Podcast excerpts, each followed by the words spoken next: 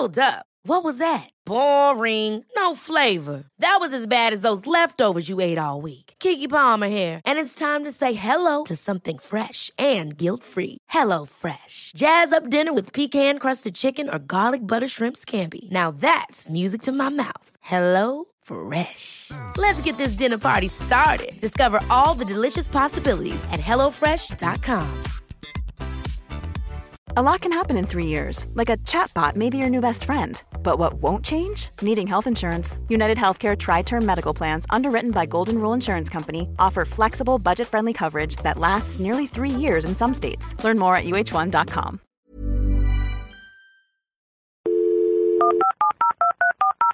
This podcast is a Roifield Brown production. Find others on iTunes. All right. Here I know. This is Dumteedum, sponsored by managers.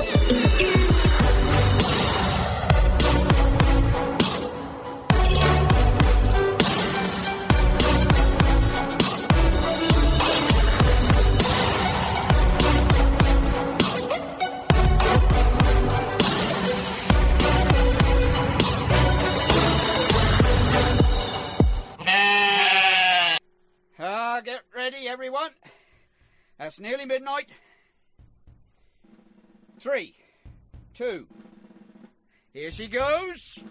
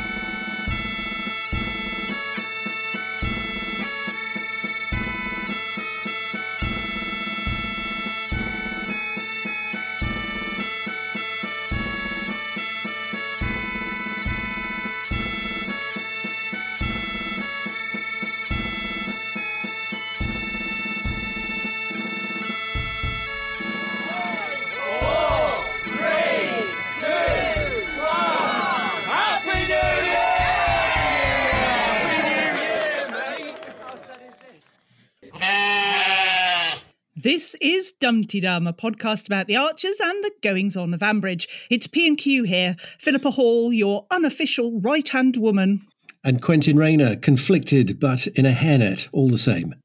Tagging along the shiftiest and dodgiest bunch you can imagine. You lot, our lovely rabble of Dumteedummers. This week's Dumpty Dum tune final outing is from our Stephen Bowden. Fantastic. And we're lucky enough to hear thoughts from Rob, Millie, Molly, Mandy, Dusty Substances, Big Sister Helen, Witherspoon, Brian, Claire from Clapham, Glyn, Richard, Sarah from Smethwick, and Annie, plus Tweet of the Week, Facebook Roundup, predictions for next week. My goodness, marvellous. But if you wanted further proof that Quentin will do absolutely anything to get out of writing the script for the week in Ambridge, this time he's gone beyond the call of duty. He's got Stephen Fry to join us. Bravo, Quentin. Well done. That's the, the lengths I'll go to. The lengths I'll go to, Philippa.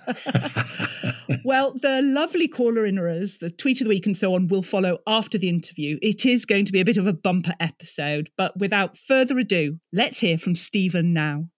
This week, we've managed to enlist the help of a wonderful Archer's devotee to mull over all matters Ambridge with us. Yes, uh, Adam might have moaned about commuting 10 miles, but this man's 5,000 miles away in Los Angeles, for goodness sake. It's our great pleasure to welcome Stephen Fry onto Dumteedum.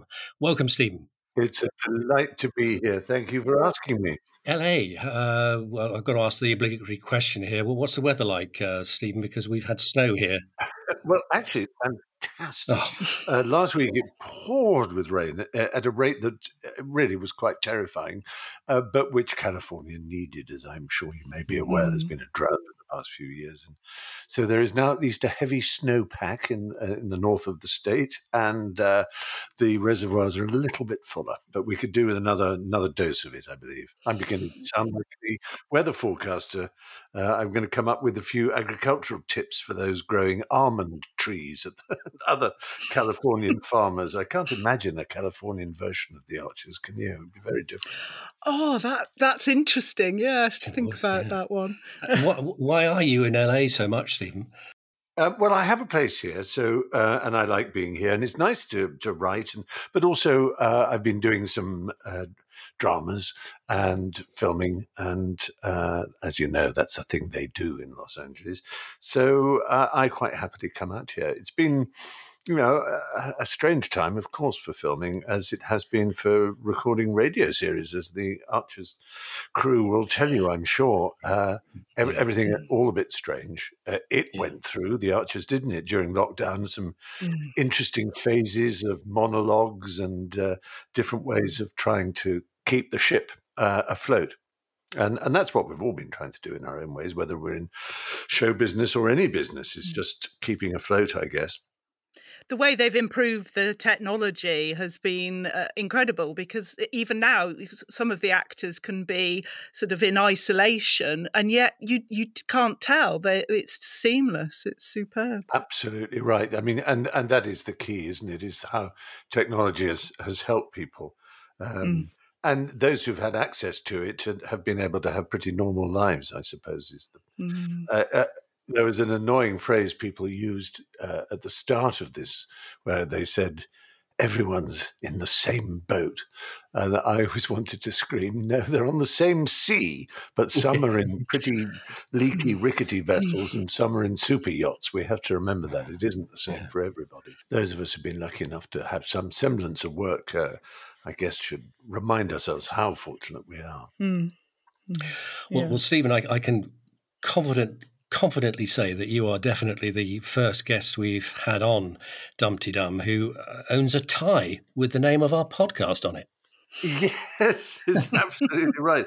I, uh, I, a couple of years ago, when the lockdown began, I started this uh, series of um, Fry's ties. It was called on Instagram, which I photographed a tie and uh, uh talked about it each day and it became a bit of a thing. And so I produced mm. a book as a result, and included in the book and in the Instagram series was my proud Archers Addicts tie. The, is the Archers Addicts still going as a as a as a fan club?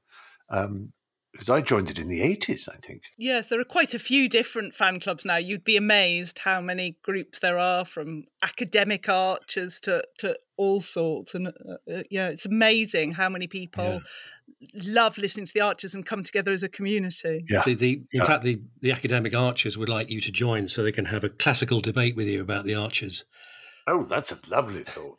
Sagittarii, I guess we'd have to call it the Latin for archers or toxophilites.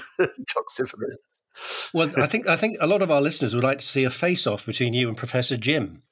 I'm sure we have more in common than we separate us. How do you fancy your chances against Jim? Oh, I'd be in real trouble. I have to be the definitely admit.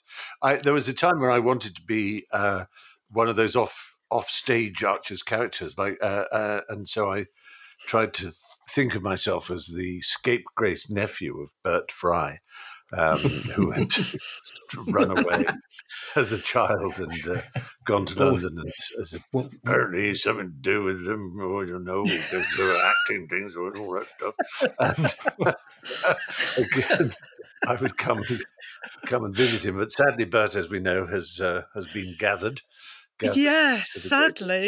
barn in the sky. We we need a um, fry. Um, we need a fry back in the arches. and we were talking about this the other day. We need... turns out to be perhaps I am as well a rattling bore. It was one of the most comic weeks, wasn't it? A few was. weeks ago when yes, when Bert Fry's nephew, our uh, son rather, came to. Uh, came to tidy up the cottage and uh, Trevor yeah. to be and they they entertained him at the ball and had a kind of relay of people who were prepared to sit with him. What was they had a badger. That's it. Badger was the badger. Yeah.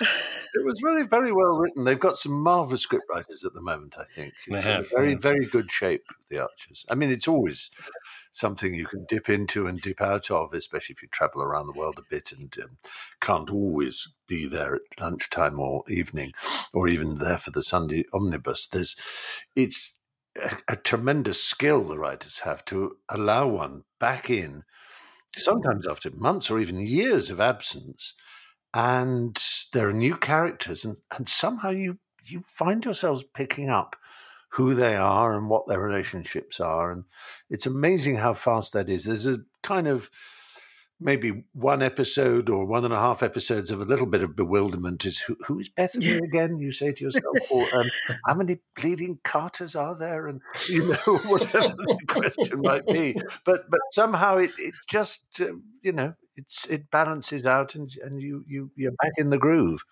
I, I think the script writers are very generous as well. With Mike returning o- over the last couple of weeks, there has been some um, background sort of chat to catch perhaps new listeners up or people who've forgotten who Mike is Yes, on the that's character. absolutely Which is, And so, yes, rather cleverly, we have him going round to all the different families doing an odd job, leaving his poor family to twiddle their thumbs while he mends the For cake. Yes, yeah, I mean, actually mending the For clock. flapjacks and cake. yes. Flapjacks, cake, everything. Yeah. yep. Well, I suppose you know he, he's a type, and there are people, and I, I sometimes wonder. I'm one myself who kind of can't relax socially properly. They'd rather be working, or or without saying they'd rather be working. They Mm. give themselves jobs to do, and then expect to be praised for working hard while the rest of the family. I I can remember my father was like this. You know, he'd work all, you know, on Christmas Day, he'd work all the time. He was a scientist, so he could, you know, there was always something for him to do. And if one even thought of saying, "Can't you?" He said, "Well, I'm work- um, who am I working for? For you." yeah, You know. yeah, you- busy, busy. and you, actually, the answer was he was working for himself, and of course, for us in the in the technical sense, it's earning money for the family. But, uh, and maybe Mike's a bit like that. Maybe he just can't, you know, settle. But Stephen, before we go on, we need to establish your archer's credentials. So, can I ask, what is your earliest memory of uh, of listening? I, I can. It's it's not only my earliest memory of the Archers. It's one of my earliest memories. Really, is my mother in the, sitting at the dining room table with a typewriter, typing something. Goodness knows what. She she was a historian. Well, she read history at university and and, and used to teach history around that time. Um, and I was I'm sitting under her chair, so I can see her legs, and I can hear the typewriter, and I can hear the archers. she's got that on as she's typing, and it's such a strong memory. I, I can picture the room. I mean, I must have been uh, two and a half, three, maybe something like that. But it's a very clear memory. Um, and since that time, the archers has been part of my life, and I suppose that theme tune and the idea of it um, has been firmly connected with the nest, with home, with a sense of you know a sense of belonging. Mm. Uh, it's a cheesy, sentimental thing, but a lot of people who love the Archers have that feeling about it. And we can talk endlessly, I suppose, about the nature of a village community and how something like social media has completely ripped that out from most of our lives, that we no longer have this sense of physical village where where there are you know there's a pub and a post office and a little shop and you stop meet people who are on their way to one or the other and say how are you? and oh have you heard mrs so and so all our gossip is now virtual. All our all our communication seems to be virtual. Um, and there's something quite funny about going back in time to the archers which is of course present and tries to be as up to date as possible. I'm, I, I noted some hilarious lines recently Adam says to Susan when they're waiting for the uh, for the yogurt um, uh, the yogurt factory testing, you know, he says, "You got this."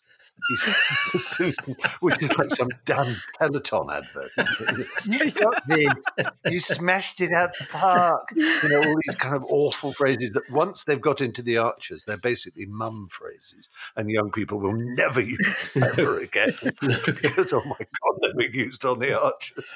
And um, and so it is, yeah, it is, of course, you know, and people have their little ringtones and use the phone. But fortunately, there's very little very little of "Will you get off that? Uh, will you get off Instagram, please, or stop TikToking?" You know, they, that that is left out of the Archers dialogue. You're quite right. say it's the one thing that's least realistic about it is that people are actually getting on having lives rather than uh, Hmm. being trapped inside. Did, did you know? Did you know what a HACCP procedure was? You know, they kept. No, referring- that was a new one on me. I I was very impressed with Adam knowing it, and uh, poor old Susan didn't like it being mansplained, and the idea that she was then assumed to be the I know. trainee. she wasn't Yeah, happy. yeah. She wasn't happy. What- No, she wasn't. how how, re- how relieved were you to to hear that uh, Amy hadn't drunk those bottles? Uh, Alice. sorry, Alice, Alice, hadn't, yes. yeah, Alice I hadn't was drunk the amused it was Alice and Amy because it's AA, isn't it? Um, Oh. Sh- I- well, Mm. uh, yeah, I mean, it, it, it's a terrific thread that's happening. And of course, it's an appropriate time, I guess, after Christmas, uh, a time when people start thinking about should I be addressing my drinking or my eating or whatever habit it is. We're, we're all sort of uh, likely to do that at the time of New Year and New Year's resolutions and so on. And obviously, the whole Alice thread and the ghastliness of Rory's um, utterly cold, unforgiving goodbye to her. I mean, that was that sent shivers down the spine. And uh, I know some people will say that what she said to him was uh, uh, inexcusable, uh, or in his words, unforgivable. But I don't believe anything's unforgivable, and it really saddened me to to to hear that. And I thought he was a brute to her, an absolute brute. I mean, he had the opportunity to be so kind and thoughtful and forgiving, but um, it certainly made for good drama. Uh, and and of course, on top of that, the the crisp uh, divorce. Um, those 2 Mhm. things, it, I'm sure we all thought the same thing. She's going to go back to the bottle. Yeah. So when the episode ended on Tuesday, was it where she she says, "Oh, and two bottles of vodka, please." Yes. Da, da, da, da, da. We all thought, "Oh hell!" Um, so good, good on Amy. I put a rude tweet out about that. Actually, I thought, oh, for God's sake, not again, not again! I can't go through this again. Um, No. yes, And, yeah, I'm I'm not a religious person, but I must say I'm, I'm a great admirer of the Franks family, isn't it? They're called uh, yes, Alan, Amy- yeah. Alan and Amy. Yes. And the I, I like the Alan and Usha um, uh, misunderstanding around Christmas, where everyone thought that she had left him. But and of course he had to explain uh, to Harrison had to forget, yes. uh, explain about being on the cross, and and I thought that was a very interesting uh, piece of theology there. I mean, he could have gone further, frankly, because there's Harrison thinking, "I'm not worthy to go on the cross." Mm. Uh, said, well, that's exactly what Christ said in the Garden of Gethsemane. Take this cup away Yeah. from me. I don't want to taste its poison. Um, and and so I, you know, I, I, I like I like it when the Archers does that. I mean, it's not it. You know, course, it's not hard hitting drama. It's not there to be. Uh, um, you know, it's it's it's it's kind of about the stability that's possible in a community. And you can regard that as absurdly old fashioned because no, almost no one we know lives a life of that kind of. Except they do. My mother does. She lives in a in in Norfolk in a in, in a rural sort of area. It's a, it's a small town, a market town within that. So it's it's more of a Borchester than an Ambridge now. That we used to live in in in, a, in an Ambridge, as it were. And yes, people pop round. People talk about local things and do you know i i mean this is a separate subject but we, we talk about how there's a crisis of misinformation in the world but i wonder if it isn't just a crisis of information we just all know too much Mm. and that the beauty of a village is Mm. and there's a callous element to it in in past centuries we didn't know if there had been a an earthquake in China or a, a bloody revolution in Portugal or whatever it was in which innocent people died and there was something to wring your hands about and say, you know, and so in that sense, we were careless because we knew nothing of what was going on around the rest of the world. But it also meant we didn't kind of drive ourselves crazy worrying about everything in the world that, about which we Mm. could do almost nothing. People just concentrated on their little patch. yeah, This is, you know, it could be a, as small as not even a whole county. I mean, I grew up in in in, in Norfolk and and met hun- probably hundreds of people who'd never been to London, yeah. uh, and and most of them had never been Yeah. outside uh, Norfolk, and, and and indeed I knew a, couple of old ladies who'd only been to Norwich once. Oh, well, I went to Norwich, I didn't like it. I was all too busy, you know. And, and, and it was fantastic to think of these lives lived. I mean, it's like Thomas Gray's elegy in a country churchyard. You know, these these flowers, you know, blooming in, in as it were, a desert. Um, but they're not wasting their fragrance on the desert air. They're living full lives. But it's we're just no longer capable almost of, of thinking of a life being full unless it's urban and connected and and so on. We have more information, but we're less informed. Yes, exactly. Yeah, Mm. absolutely right.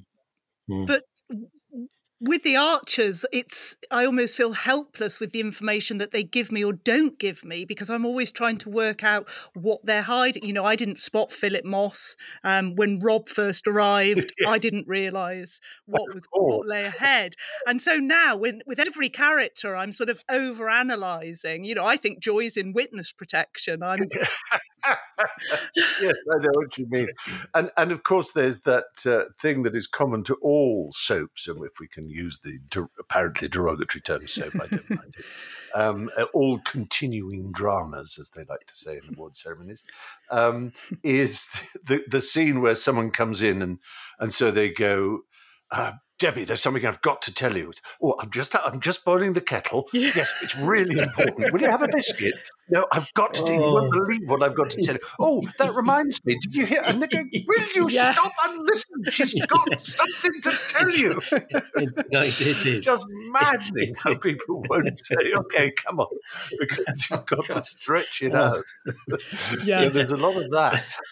well, Stephen, it's fa- it's fair to say that uh, Dum Dummers around the world are, are very excited about your appearance on the podcast. So I think, as we've already mentioned to you, if it's all right, we'd we would like to sprinkle in some of their archers' questions as we go along. Of course. Well, uh, Steve, we need to get down to brass tacks straight away uh, with this one from uh, BB McCallan at Cherry Aimless on Twitter. And she wants to know this, Stephen. Where exactly were you when Nigel fell off the roof? Oh gosh, that was a moment because you know I'm I'm I'm friends with Graham Seed. I saw, in fact, I saw him the other uh, other week at a party just before Christmas uh, when I was still in London, and uh, Graham Seed played Nigel Partridge, as I'm sure you Yeah. remember. And he was Mm. 30 little bit years, yeah. upset, of course. And he'd, he'd He been, was. Yeah. he'd been He's- he's saying been- to me. There's something going to happen. So and I was going, okay. Said, I can't tell you. I want to tell you. And I go, all right, all right. And yes, I was in Norfolk. I was at home in Norfolk listening to the radio. Nothing very exciting, but I do remember it. Right. It is, of course, one of those moments like, Yeah. you know, like the Jolene in the shower, or for the older generation, my mother's generation, Grace in the barn, which is, of course, one of the moments in all radio history when Grace Archer died in a Mm, fire. And, um, uh, yeah, yes, Nigel's fall was a, a, a bold and extraordinary thing. It, uh, it, just for, for those listening, it wasn't because Graham, the actor who, who who played Nigel, was hated by the rest of the cast and the production, and so they thought, let's get rid of him. Because you know, you sometimes think that, don't you? when a character dies, Well- think, oh, I wonder if they didn't like the actor. It really was. Yes. It wasn't that. He's a lovely Well, guy. well St- Steve, Stephen, we've had um, Tim Bentinck on who plays Yes, I know him David. well. Um, and he suggested to us that David pushed him. I know, I've heard that theory because d- d- um, Tim also has a um, uh, lives in in Norfolk, uh, so, uh, and uh, so I occasionally occasionally bump into him and his wife Judy. He's a lovely fellow, Tim Bentinck, and as you know, uh, a fine actor. Didn't you love how David Archer Yeah. um, channeled? Brian Blessed as Herod in Passion Play. yes, it was amazing. and Tim actually has a has a great deal of work as a, a very respected voice actor in in films. Very often, he does a lot of voices in um, in what's known as looping or dubbing. Um, uh, you know, when you need voices off camera and you need uh, you know crowd and, and and some figure just making a noise off camera, you can do so many different voices. He's he's an immensely talented fellow and technically very talented. He does rec- know, with the recording and so on. He he can do all the uh, he can run a studio and do all the software and all that sort of thing. Amazing chap, and uh, and, and a great a great figure. I mean, the, anybody who lives in the country knows a David Archer. That's slightly gloomy, slightly sulky, but he will come out at three in the morning in his tractor to pull you out of, out of a ditch. You, you, know what I mean? A really good soul, yes. but just a bit sort of farmery, if you know what I mean. It, it, it's he, he's in, he's in my um, uh, dull but decent brigade. Uh, there are quite a few characters. Yeah, it, it's the tortuous sighs he does when he's being told off by his mother that I, I enjoy. But um, Patricia has a question about episodes, and this is one I was going to ask you. Do you prefer the omnibus or the daily editions? And she adds, or perhaps both, like me. Um, actually, like you, probably both. In the old days, I didn't like the omnibus so much. I was a bit. I would say scared of it, but if it was Sunday, some of the older listeners may remember that uh, Tom Forrest, who was a, a, a long running character in the early days of the Archer, used to introduce the omnibus. Um, it had a slightly different theme tune, as it does now. It has a wonderful folk uh, version now, doesn't it? Wonderful mm. sort of uh, violin scrapey kind of uh, uh, version of, of, of, of, the of the Barwick Green, the theme tune. But in the old days, it had an accordion version uh, for the omnibus, and Tom Forrest would have a little monologue saying, Well, you know, it's a strange life farming, isn't it? One day you're up, you know, one day you're down. You give a bit of old leaning on a spade philosophy kind of thing. and, and, and, I always felt it was so long. But of course, it's not that long, the omnibus, actually. Um, and it's fantastic to save it up on BBC Sounds or whatever on a podcast um, uh, app um, f- for a drive if you've missed them mm. over the over the week. But I do like to to I do like to hear them as they come where possible, and because it's a bit like if you do crosswords, you notice that they're easier on a Monday and they get harder through the week on the, the newspaper. so the, the, Monday Times cryptic crossword is pretty easy for anyone who can do a cryptic crossword. By Friday, it's getting a bit trickier, and and similarly with the Archers, the Monday, like this week, for example, Monday was almost nothing happened. It was just sort of the odd scene. And then by Tuesday, suddenly the whole Alice thing was boiling up. And yeah. by Wednesday and Thursday, whoa, um, it was it was it was getting to the meat of it. Um, and I guess that's talking of the omnibus, Stephen. Are, are you aware of um, the tweet along, which runs uh, alongside the omnibus? As the omnibus oh, is going out on a Sunday, we, we, we, all pile in and, and comment as it's going out. It's, it's great fun. Uh, it's, it's, it's the hash, hashtag the Archers, one word, capital T, capital A. Um, but, so it's um, a bit of real time. Well, yes, Ooh, get hurt. Absolutely, yes. I mean, it, it, always trends afterwards, so it's a lot of people pile on, but uh, it's oh, good fabulous. fun. So, uh, would you consider joining the tweet along? I will. I probably uh, let me think. Yeah, it's not. It's a very early in the morning. Oh, I suppose. Uh, but I'm coming back to London, so I'll be back in, in, in London next week. So, well, when you're in London, um, yeah, UK time, it's great fun. Yeah, um, very good. Yes, we look out for your tweets. Um, yeah, because I should just say one of the things about the Archers that is particularly pleasing is, as I'm sure many of your listeners um, will have discovered on holiday, or indeed in, if work takes them abroad, if they've been able to travel the last couple of years, um, is that the Archers on a beach in Australia or on a hike in the Hollywood Hills or, um, you know, in the middle of Madagascar when on a, you know, lemur spotting safari or something, there is something quite magical about having Ambridge in your ears yes. when you're in an utterly mm. different world. It, it does mm. remind one without any ridiculous jingoistic nationalism of where one comes from, of, of, of that wonderful sense of home the, the Greek home, word for yeah. it is nostos, and the, the pain from missing home is nostalgia. And, oh. and ah. we tend to associate nostalgia with the past, but it, it can, it's place as much as it is time. And and you get that real sense of nostos, I think, when listening to the Archer Archers, and I suppose you know also a Test match, or you know people will have different ways of feeling that connection with home. But the Archers has that, I think, in spades. You're absolutely right because we have a lot of listeners around the world calling in to this podcast. A lot of them are living abroad, and many of them right. say, say say exactly that. It's that little bit of England uh, that they've they've got in their ears wherever they are in the world. Now, look, um, we um, amazingly, Stephen, as you know, we've we've asked for for um, questions from from our listeners and so forth, and um, we've also received some calls from Ambridge itself. Would you believe? Oh my goodness! Yeah. Uh, so if you so we've got one or two to to uh, for you to listen to. So let's kick off with this from I believe Philippa Susan Carter. I believe so. Yes. Here we go. Stephen, since we're both accomplished broadcasters, do you think my next step should be book narration, just like you? My Neil thinks I've got the perfect voice for it. Do you agree? Oh, that's so gorgeous. I love her voice so much. Susan, your voice is one of the great flowers in the Garden of England. It is simply, it's so important that you do. And I'm trying to think. I mean, uh, obviously, it would be bringing coals to Newcastle if you were to read the poems of Pam Ayres, because you are sisters under the skin to some extent with the sound of your voice.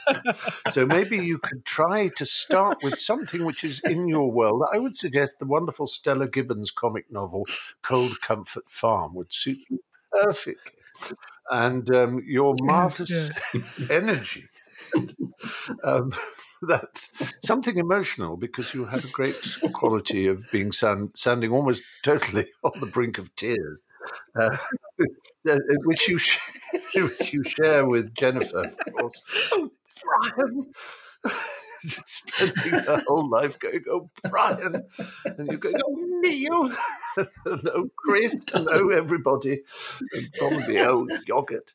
Actually, do you know, um, I've always thought it would be marvellous to have a compilation of, it would make a wonderful stocking filler of um, lines from continuity announcers introducing an episode of The Archer. Yes. Well, that's the end of the news. And now in Ambridge, um, it's something like Pat's yogurt have been overheating. there's, a, there's a broken mug. Or indeed the final lines of an episode, which lead to the because almost anything you say, uh, if followed by the, the theme tune, becomes you know, I think I will have that cup of tea after all. Da, da, da, da, da, da. Oh my goodness, is he going to have that cup of tea? But anyway, yes, thank you very much, Susan. Your, your career before the microphone is assured. Well, as, as well as Susan, just in from her horse ride, we have um, a Lilian Bellamy who sounds rather frazzled. Stephen, darling, know any good hairdressers in LA? Fabrice left me looking like a bloody zebra the last time I went. I, I, thought people who rode had very neat hair because it goes in the net, and then on top of that goes a nice. But I suppose you're taking the net off; it probably tumbles down. Yes, this is a problem. People of um, people of urban style, people with a bit of international flair like you, probably find that the uh, that um, that boutique next just around the corner from Underwoods, for example, is pr- probably not the standard that you require when it comes to coiffure.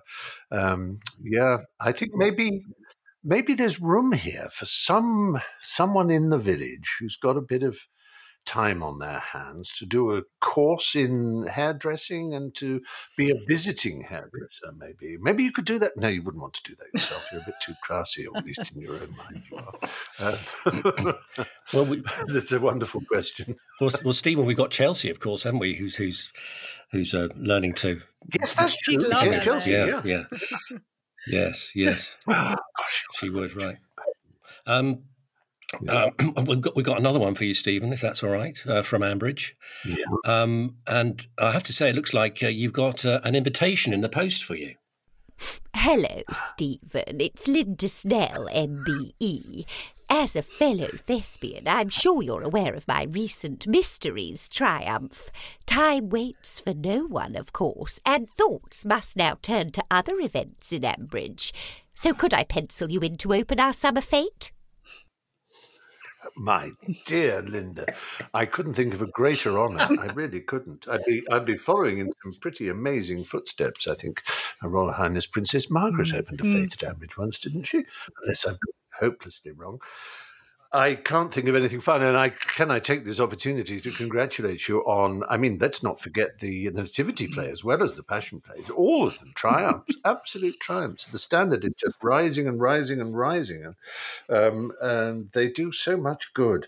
And you know, I think in a way, if one is to call Ambridge Albion and a kind of microcosm of our country, what you do, Linda, is to remind us all of the incredible importance of culture in the form of drama in your case mostly, uh, in the village, and therefore, as it were, in the macrocosm of the village, which is in Britain. And we know from this terrible pandemic just how threatened drama and theatre and musicals and dance and all performing arts have been, and, and many others too, uh, the plastic arts, you know, uh, painting and sculpture and galleries, and have all been under threat. And um, and a village shows how much theatre brings people together, reminds us who they are, and, uh, and is a celebration of identity and belonging and, and all kinds of what, and indeed religion and, and uh, faith. Um, that's true in Ambridge and it's true in Britain. So we all owe you an enormous debt for that. For, for the, and it's also you've reminded us that incredibly hard work and it involves treading on mm. toes and occasionally making embarrassing mistakes and pushing people and in directions they don't necessarily want to go and all the rest of it. So, Linda, you are, I take my hat off to you and I would be honoured to uh, open the phase. Oh, so we can take that as a yes, can we, Stephen? If they asked you, would you? Would you? yeah, absolutely. Oh, yes. Fantastic! Fantastic! Stephen, we've got one final call. Um, uh, you might be able to help, apparently, a Mrs. Grundy who sounds like she wants to move east. Stephen, any chance I could become kit manager at your beloved Norwich City? I'm hard working and hooked up 15 costumes overnight for Linda's mystery plays. well, that's a great honour. Um, uh, we'll be so pleased to have you, I mean, my God, what an amazing thing! I mean, Clarrie, uh, your your skill with the needle is is is known around the world, and um, yeah, Norwich is a lovely kit. That that yellow and green is one of the greatest um, color color combos. The mighty Yellow Army. Can you imagine Clarrie Grundy being in charge of that? It would be fantastic. It would be like a Ted Lasso m- moment in, if you watch that show. Um, it's, it's, a brilliant thought, Clarrie. But I hope that doesn't mean you aren't happy at Ambridge and that you actually because Norfolk's a fair old way. Well, I, th- I, think she's fed, I think she's absolutely worn out by Linda. Definitely.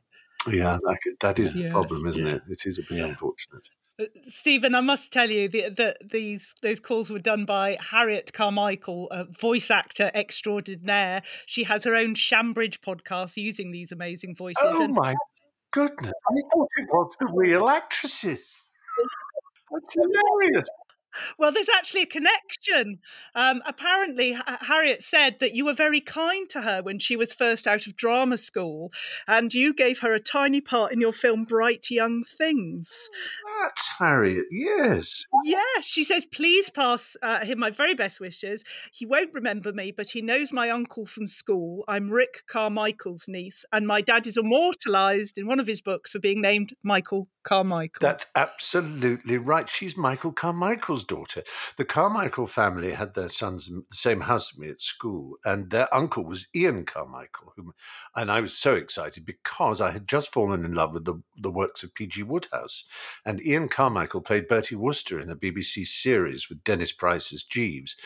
And um, uh, Rick, uh, who is Harriet's uncle, uh, and was a friend of mine at school, and is still a friend, and is a film producer, in fact, and writer. And he um, he had a study sale, as they were called, where he was a bit short of cash. So he announced he was having a, a, study sale. So his study, the little sort of room he lived in during most of the day in the house, um, he you could come along and make offers on anything there, a book or a picture or a record. And he had about six books that were tie-ins to the BBC series with photographs of Ian Carmichael and Dennis Price, and I bought them all and I still have them. They they were the first.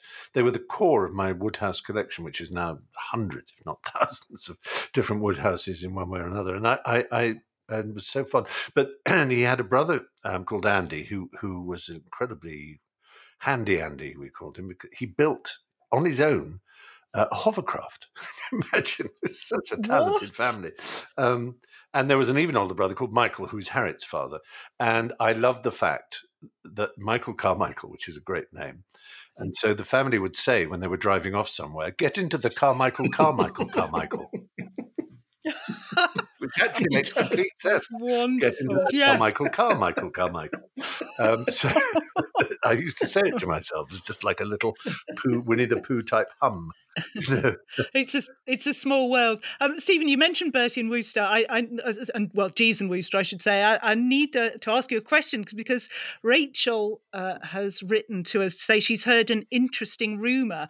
She says, "I have it on good authority that Linda Snell is planning a Jeeves and Wooster Christmas production this year. Which Archer's characters would be on your cast list?" Oh, wow. That's amazing, isn't it? Well, it's a shame Nigel Pargett is dead because he's an absolute um, search for Yes! And in fact, Graham Seed, the actor uh, who played Nigel, was in an episode of Jeeves and Wooster. Uh, he played a con man. Um, uh, uh, he was wonderful. But let me see, let me see. Um, I mean, Justin would certainly play a Wodehousian uncle, wouldn't he? superb, Simon Williams, the actor who plays him. He'd be superb at that. I, I fear the other Pargeters, the, the ghastly Freddie, repulsive, repulsive Pargeters, such as they are, uh, would, would sort of consider themselves to have the right class to play Bertie, but um, I'm not sure. Whereas now, um, as for Jeeves, now who's the great repository of wisdom and solidity uh, uh, in Ambridge? I mean, everybody is. um, Everybody is flawed. I'm glad to say there is no one who, you, you know, who would you go to if you were in Ambridge and you needed s- solid advice? Would you go to? Stephen, I, I would I would go to Jim Lloyd. Jim Lloyd. That's probably right. So I think Well, I wondered if we've already got Jeeves and Wooster there with Jim and Jazza. Jim and Jazza. Yes, that's a v- Jazza. Yes, a complete- But who would be Aunt Agatha? That's the question. Oh, yes. well, we've got to get- Linda. Peggy could be Aunt Agatha. Yes. She's amazing, isn't she, Peggy? I mean, she's a bit of an Aunt Agatha because she's got a, you know, she can be very judgmental or very disappointed. Can you imagine being a, a great nephew or a great great niece or a great great grandchild of uh, Peggy's and you earned her disapproval? It would be a bit, uh, wouldn't it? Yeah. Um, yeah, that, I mean, that's a marvelous thought. I'm very excited by the idea of them doing Um, now, we've sort of touched on this already, but um, um, you have appeared, haven't you, Stephen, in a comic relief Archer's sketch written Yes. by the wonderful and much missed Victoria Wood. with Victoria Wood. That's Yeah. right, and she was in it. Too, Yeah. yes. But um, I mean, you alluded to maybe coming back as as as, as Bert Fry's cousin. Um, but uh, would you would you like to appear in Ambridge as a character?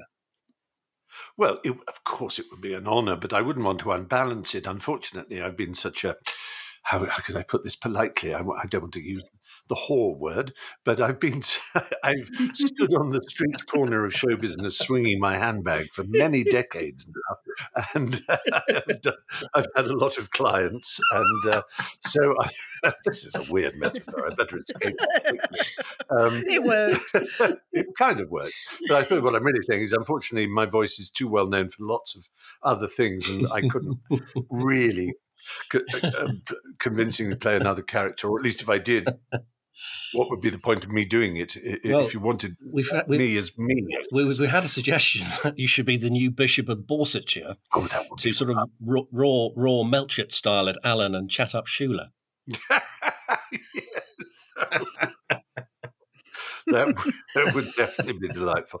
Bishop of Borchester sounds actually a great gig. I, I've always It wanted to be a bishop. I, uh, you know, there's a character. I think it's Henry. Is he called Henry Crawford in Mansfield Park, the the Jane Austen novel, who has this goes on about how what, what a wonderful. Uh, Priest he would make, and, and you know what a wonderful um, vicar and, and, and bishop, and, and and Fanny the heroine sort of thinks to herself, "Yes, but you don't actually believe any of it." That is, is the one disadvantage. I do think I'd make a marvelous bishop, and and uh, just slightly fall down on the faith side of things. Though in the Church of England, it doesn't seem to be a deal breaker. Now, um, Um, in fact, um, this uh, we got a question from Jen, who actually came up with this bishop idea anyway. But she's uh, she's known to us as, as the Ambridge Pony Club, as our Jen, and she wants to put you on the she wants to put you on the spot, Stephen, with this one. Are you ready? Uh, snog, marry, avoid. David, Adam, Ian. Wow. well, this. Um, Sorry about that. That's a really good one. Uh, I'd probably avoid David because I think um, it would embarrass him if I tried to thrust myself on him with my lips puckered or, or offered my hand in marriage. Whereas Adam and Ian might be at least more open to the idea without sort of having to reinvent themselves. Um, Okay. in the, well, there's the question of whether I wanted good food, I suppose, and that a greedy one. That that would that would incline the marriage, and then so that's probably the way I'd So do it with I've- you. I've got a pre- I've got a press you then, Stephen. Who who would you who would you snog? Um, well, uh, Ian Ian works. Where does Ian work now? Well, he's still Uh, sort of uh, at Grey Greg- Greg- Gables. Yes, yeah. Greg Gables, isn't He's he? still Yeah, a he's the great chef. chef, Yeah. isn't he? Yeah. Yes, that's right. So I'd probably I'd probably marry Ian Mm. for the food. Yeah. Um, snog Adam and avoid David um, because I wouldn't want to embarrass him. But not Okay. because I not that's really just being out of politeness. Not it's not following my heart necessarily. I think Mm. um, marrying into the Archers would be the if you know would be fantastic. Just be Yeah. great. Think of the trouble Yeah. one could cause. Well, I mean, th- th- this, th- th- this tees up a question by from Jan Mitchell, and it's also one one I wanted to ask you as well, Stephen. Um, Mm-hmm. What what do you think about the relationship between Adam and Ian? I mean, I mean, do, do you think it's realistic or convincing? I, I think it's don't. very well done, and I like the fact that it, not too much is made of it, uh, especially these days. Uh, to me, the great beauty of I'm, um, let me see, what's the date today? It's oh goodness me. I'm almost uh, almost ten days away from my seventh anniversary. Of, Oh, congratulations. um, and when when I did, when Enid and I got married in in um, uh, 2015, it was only just under a year since the, it had become legal to do so, and so it was. There was a story, if you like, there, uh, which was to do with the fact that it was two men getting married rather than just that I was getting married and that Elliot was getting married. There was a story because it was quite unusual. But how quickly we all are completely used to it and don't even bother to notice really that when on a quiz show someone will come and say you know when the the quizmaster says to a person oh and you're where are you from? And they go i'm from peterborough whatever and they say you married? Yes yes my uh, Mm. my husband and i've been married for five years and you don't think twice about it. It's just the most normal thing now. And i think No, I- mm. but th- you know th- that's a, a, a, a marvelous an obvious thing. All those who were worried about it and said it was going to ruin marriage and that it would uh, it would you know cause the institution the sacred institution of, of marriage to be somehow undermined i think the reverse has happened Yeah. in fact statistically and admittedly it's only been seven and a half years since this law has uh, uh, allowed uh, uh, you know equality in marriage uh, statistically, the, the gay same-sex marriages have lasted have lasted longer, So even in the seven and a half years the, Yeah. that, that, that actually have, have been more successful than heterosexual ones. I'm not saying that's always going to be the case because people are people, and that's the point. And many of us have, have discussed and feel the same on this podcast, is that there doesn't seem to be great chemistry between them. That um, you know, you, there are some great mar- marriages um, within the Archers who are utterly convincing. I mean, for instance, Jenny and Brian, and uh, Yes. you got L- Linda and Robert and all that, but uh, they don't. Personally, they don't convince me in terms on, on the chemistry level. Everything between them sounds, particularly from Adam, sounds really transactional, and Ian just caves in and agrees with everything that he wants. There is an element to that, It- it- and in that in that sense, I think you're right. There is a, a strange a strangeness about their relationship in that way. There's um, there's very little lightness of touch between them. Very little Yeah. um, Yeah. fun. They don't seem to enjoy each other's company in the way that a married Yeah. couple should. Yeah. Or um, uh, and and maybe that is something I don't know where that comes from. It's interesting, but and the rest of the family. I mean, because uh, Brian and and others, when when when it was first apparent that Adam was gay, there was a you know you you you, you wondered how the Aldridges Mm. would cope because Brian, let's face it, is a wonderfully complex mixture of prejudices and vanities and arrogance and entitlement and all kinds of things. But I, I love him. I love it. I mean, Yeah, yeah, yeah, yeah. and Mr. Collingwood is a superb, superb actor. Yes, he yeah. does him so Yeah. well. Um, yeah. And uh, yeah, I mean, it's interesting. You, you, you're right. There's there's there is more juice and more human Hmm. kind of uh, emotional uh, content in in most other relationships in in the Archers. Speaking of emotional links, we've got a, a, question from another listener, Mia, who has um, a musical question about the emotional link of, of the tune. She says, Hi, Stephen, thanks for being on Dum Dum. If I remember correctly, you chose Barwick Green as one of your Desert Island discs. When you're on your island and start to hear those unmistakable first bars, Dum Dum, what images of Ambridge come to mind? Oh, what a good question. Yes, they, well, all kinds do. Um, it's a mixture. If I'm in a, um, a a long, solid listening vein, because I'm sure, like most listeners, there there do come periods where I have to miss it for one reason or another, or just get out of the habit, and life means that I'm not in the right place or whatever. Um, if but if I'm in a really strong listening mood, and I've been listening for the last you know months, then I'm thinking of what the next scene will be and and who is doing what and whether or not so and so realizes that so and so has said so and so you know all of that. Um, and so I'll be thinking of that. But if I haven't heard it for a while and it suddenly comes on the radio and I go oh it's the Archers then I skip around clapping my hands and joining into the theme tune of course because who doesn't? Um, and I suppose the image is probably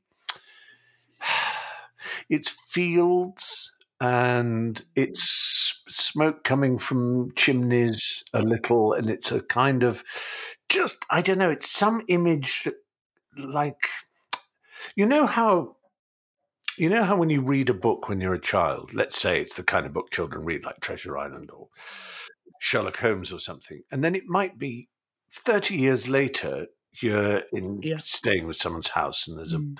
books in the spare room and you just pluck one down and it's that Sherlock Holmes book that you used to read when you were a child and you open the page and you're halfway th- th- you know through the f- first couple of, of pages and you realize that you have the same geographical picture uh, and interior decorative picture of the room that you did when you were five or six Yes. or seven first Yeah. reading it that that image you have stays with you forever.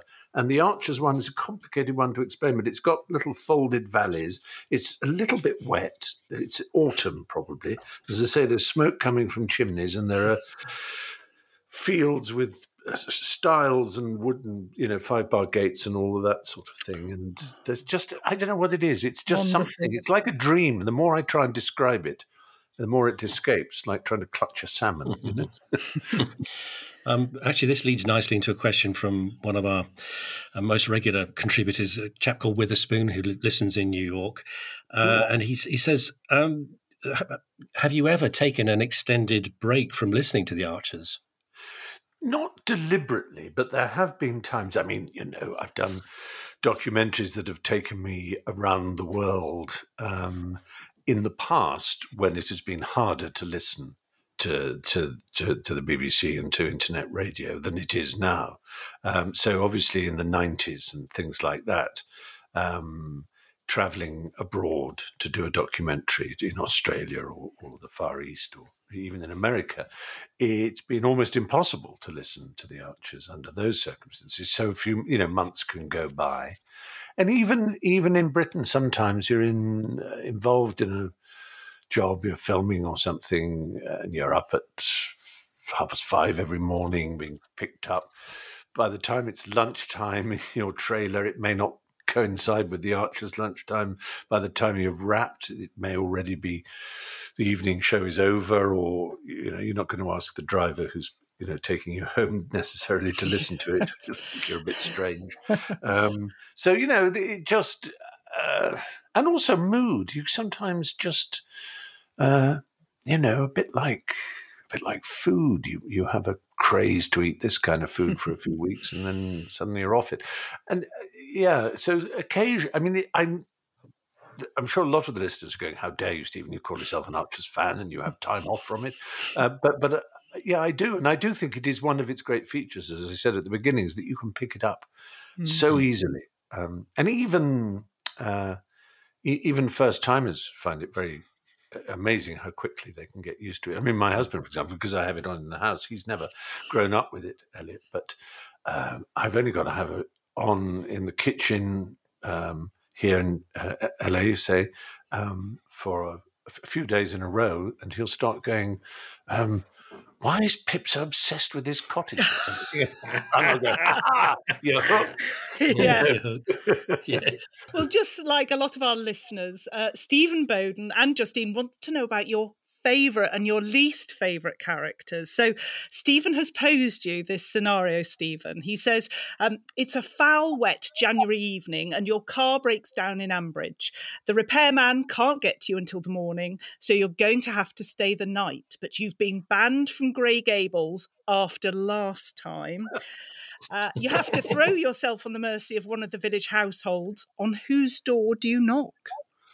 Wow, that's a very good one. That's a very good one, isn't it? Um, I don't think I'd enjoy Loxley Hall, grand as it is. um, I just think, yeah, they're just too weird, those Pargeters. They're just so annoying. uh, I would like the cozy. I mean, I, I think staying with Brian and Jennifer would be enormously good fun, and Jennifer would be so such a good hostess. And Brian would say, "Come on, come in, and let's talk about cricket or something." You know, it's, you know, say, let, let, let the girls do their talk. And I go, "No, no, I'm quite happy in the kitchen." We can, and I'd I'd like to sit around the kitchen table there. So, um, um, Bridge Farm, I think I'd find a bit stressful. Tony and. Pat is rather exhausting. God. They're always moaning about something. Especially with Natasha and Tom there. yes, exactly. um, but obviously, Brookfield would be fantastic. Uh, uh, um, uh, and yeah, I'd be very happy there. I'd be happy with Usha and Alan, actually. I mean, they're, they're, they're a charming couple. Um, I uh, Lilian and Justin. I think would be not too much fun, frankly. Um, I, I, you know, I mean, I love them as characters. They're wonderful mm. to listen to. I mean, just hilarious. Um, and Lilian's, you know, just just great. Um, you know, she's a fun girl. You know, she'll yeah. be opening yeah. a bottle of wine and yes. chatting straight G and T. Yeah, all of that exactly. Um, I mean, the really the, the, the dull. I mean, Alistair, I never particularly warmed to. I mean, good soul and all. The you know, those sort of characters are a bit sort of Mm. Um, and there were some horrors, um, but they've mostly, you know, the abusive ones, and they've all mm. mostly taken care of at the moment. Um, so the one I least like at the moment is Ruairi because I do find people who are absolutely closed off to forgiveness very, very, very, tr- very tricky. I, I just, I, I just can't believe he's as cruel as he is. I mean, she was awful, of course she was, but her, and and drunkenness is not an excuse, and there's the endless question of whether or not wine is, um, you know, in vino veritas, the Romans mm. said, it, it, it, you know, in, in wine, the truth. People who are drunk speak a truth that they're not. Um, not bold enough to speak when sober. Um, but the Greeks, who are usually wiser than the Romans, um, said wine is the mirror of the soul. And, and I think that's quite interesting. And I think they knew what they meant by that, that it is mm. a reflection, but it's the wrong way round that you say oh. things that aren't necessarily true. They're often inverted truths. Um, so uh, those who, you know, if you're going to have a conversation and uh, let's pretend we're all really living in Ambridge and um, we, have discovered what Ruairi's, what Alice said to Ruairi and what Ruairi has said to Alice. And uh, if we're supposed to take sides, um, Yes, everything Alice said to him was monstrous about never having been wanted in the family, and who knows what it is to be uh, an abandoned child or to feel an abandoned child and then to be told, you you know that you're not welcome. I mean, it's a horrible thing to have said, absolutely horrible. But once you've seen what a mess she was and how she's trying to pull herself together, and unless you really don't believe it and think she's still wicked, um, Mm. to treat her like that, I mean, just apart from anything else, it's just bad policy. It just makes for a, a difficult time for him. It makes it harder for him to come back. Uh, he's going to have to keep up this pretense of, you know, in, in front of Brian and Jennifer, pretending to like Alice or at least to get on with her, while behind th- their back being mean again. You mm-hmm. know, all of that. So. Sorry, I've you know I've gone off the original question and I've gone back into this current one, but it's been exercising my mind because it is. Yes. A, you know, we all know people who've done dreadful things when drunk and continue to do dreadful things when drunk. There are mean drunks, and, and there are some drunks who are perfectly pleasant and go mellow and fall asleep and tell jokes and so on. But there are those who can be beastly. You know, their eyes snap and they they become. Mm. Yeah. Um, but Because because Stephen, what, what, um, one of our listeners, Adam Hickford, has suggested uh, that with in, with Ruairi now, we, we've got a sort of Moriarty type character. There's been such a switch. Yes, it's very true. Um, and, and it's sort of been done off stage, as it were. He said, I have changed. I've had to think about things. He's obviously made the decision to be tough. No one loves him. Uh, he has no place in the world. He's got to forge his own place. He's, you know, he's, he's a half brother, isn't he? And he's um, had a, you know, peculiar childhood. And, um, I, you know, he has every reason to to feel aggrieved and to want to have a place, but he's going about it in the wrong way. you know? And where do you think he's? Where, how do you think he's made all this money as well? I, this is a worry. He just said yeah. airily said crypto, and I think Yeah, um, don't believe you that. I think no. I'm sure the script writers have both sat round the table and said, "Yeah, we'll, we'll come back to that one. we'll we'll work out exactly what he's done." But he's he's some some dread scheme. It doesn't seem right, does it? The value of the presents he's given everyone uh, is There are uh, there are a, a lot of a lot of sugar dad, daddy theories going around as well. Oh, interesting. I hadn't heard Yeah. that. That is interesting Yeah. because, as it happens, in, in in in this whole period, crypto has been going down rather steadily for the past Yeah. couple of months. Yes. So, so he's unlikely to have invested in it and made a great deal in the in the recent months, at least. Sugar daddy, you think? There's a there's a mm. story. Mm. Gosh. Stephen, you mentioned about gifts. I was lucky enough to get your wonderful book, Fry's Ties, as a as a gift for Christmas. And uh, my last question is about the tie wearers in Ambridge. Oh, Um. I'm assuming Brian and Jim wear ties, I but I wondered about the others. And is Oliver a tie wearer, or is he, dare I say it, a bow tie wearer? Oliver might be a bow tie wearer, and that's a that's a Mm. dodgy one. I mean, if you're Yeah. Doctors, of course, can always be excused for wearing a bow tie because it's a tradition. Um, and that is, you know, when you lean over someone in bed, you don't want your tie dangling on their face. Mm. Um, so a bow tie doesn't uh, drop into the guts of an open wound. Lovely. vets, vets and doctors can have bow ties, as they tend to in TV programs. Um, yeah, uh, I, I think yes. Uh, I'm not sure. I think it's so interesting. Uh, the lockdown has has meant people have dressed down even more than usual. And and my writing a book on ties is certainly not a suggestion that people should go back to ties. I, I'm, I'm uh, the last person to think that you know you're properly dressed if you wear a tie. Merely that if you if you like ties, they are a wonderful little triangle, a little piece of real estate in, on the front of your body in which to express yourself with a bit of color and, Mm. and design and uh, belonging. Sometimes it can be a, you know, can reveal your cricket club or uh, social club or, you know, um, regiment or whatever it is. There are all kinds of signifiers that, that are there in, in a tie, or it's just an opportunity to to express with color what you wouldn't do with trousers or a jacket. If you if you're a man in particular, it's pretty odd to wear a jacket which was as as patterned and as colourful as a tie, uh, unless you were about to go on stage with Elton. Um, but uh, so yeah, I think um, yeah, that's an interesting question. I don't really. It's a bit like dreams, isn't it? When you ask what people you know, do you dream in color? Do you dream in black and white? Do you how are people dressed in your dreams? And and Ambridge is a bit like that. You think you know you have pictures in your head, but they're not complete. They are they are inchoate, I suppose is the word. I'm convinced that Lee has one tie and it's a Wolverine one. That's very believable. like, that, that, makes enormous sense. I, I, am convinced that Roy wears a polyester one at uh, at uh, Grey oh, Gables. Yes. I, I, I, suspect that's probably true. Um, yeah. And of course, Adam has a dog collar, so he's exempt. Uh, I think some of the older characters, obviously, the Nelson Gabriels and people like that, wore a tie. Oh um, yes, you can sort of hear it in his accent if you're if you're old enough to remember Nelson Gabriel.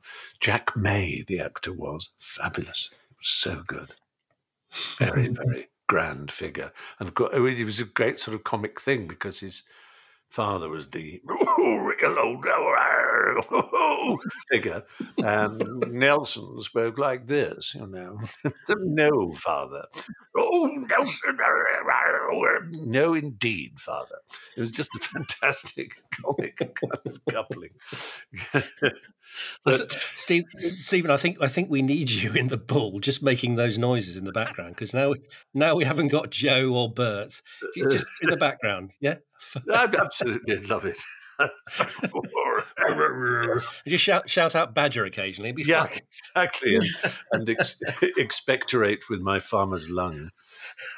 That's what Joe always used to claim he had, didn't he? Oh, it's my farmer's lung. oh, dear. Uh, we could we could talk for ages with you, um, Stephen, but um, sadly, I, I mean, looking at the clock, our time is up. You've been so generous, and we have so many more questions we could have asked you, but uh, uh, I, am going to be covered in bruises tomorrow from pinching myself that we've had you on on Dumteedum. So, so thank you so much, Stephen. It's been such, such, such a thank you for inviting me and keep up the good work. Oh, thank you, and please please tune in if you can. I will. Thank uh, you. Yeah, Stephen, it's been an honour, a privilege, and a, a lemon drizzle delight. Thank, thank you. you, Philippa. Thank you both. Oh, Quentin, wasn't wasn't that wonderful? I mean, ah, I know I've gushed already, yeah. but it was yeah.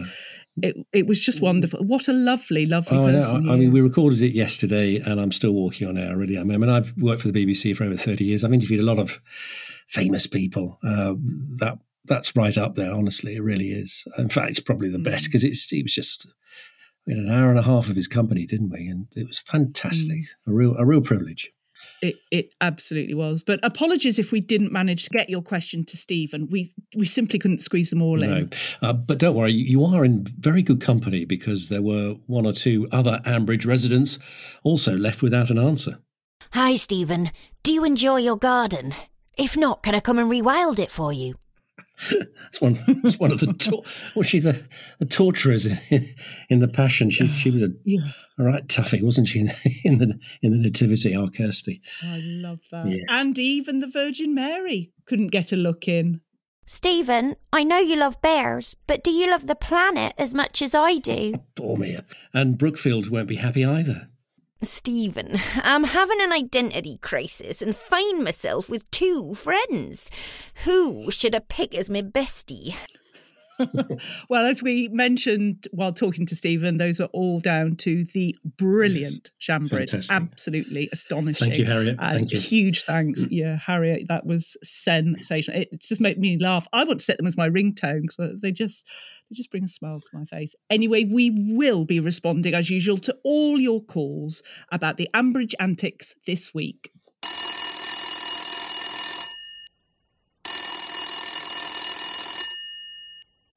Hello, Ambridge 3962. And first of all, we have Millie Molly Mandy, who's thinking about the women of Ambridge and their abilities. Hi, P&Q. This is Millie Molly Mandy from the dark, darkest Ohio in the United States. I'm an expat and I've been gone for 30 years. This is my, I'm a first time caller in era, and I just wanted to say I've been listening to the Archers since 1974 Oddly, I started listening when I was revising for my O levels, so it's been a long time, and I've been in the United States for over 30 years, so there's a big hole in my listening. And you guys talk about how comforting the archers are, And that's really true. When I got back to the podcasts, I felt like it was a little bit of home and it was a great comfort. And I just want to say, P&Q, that your voices are comforting too. You make me feel better.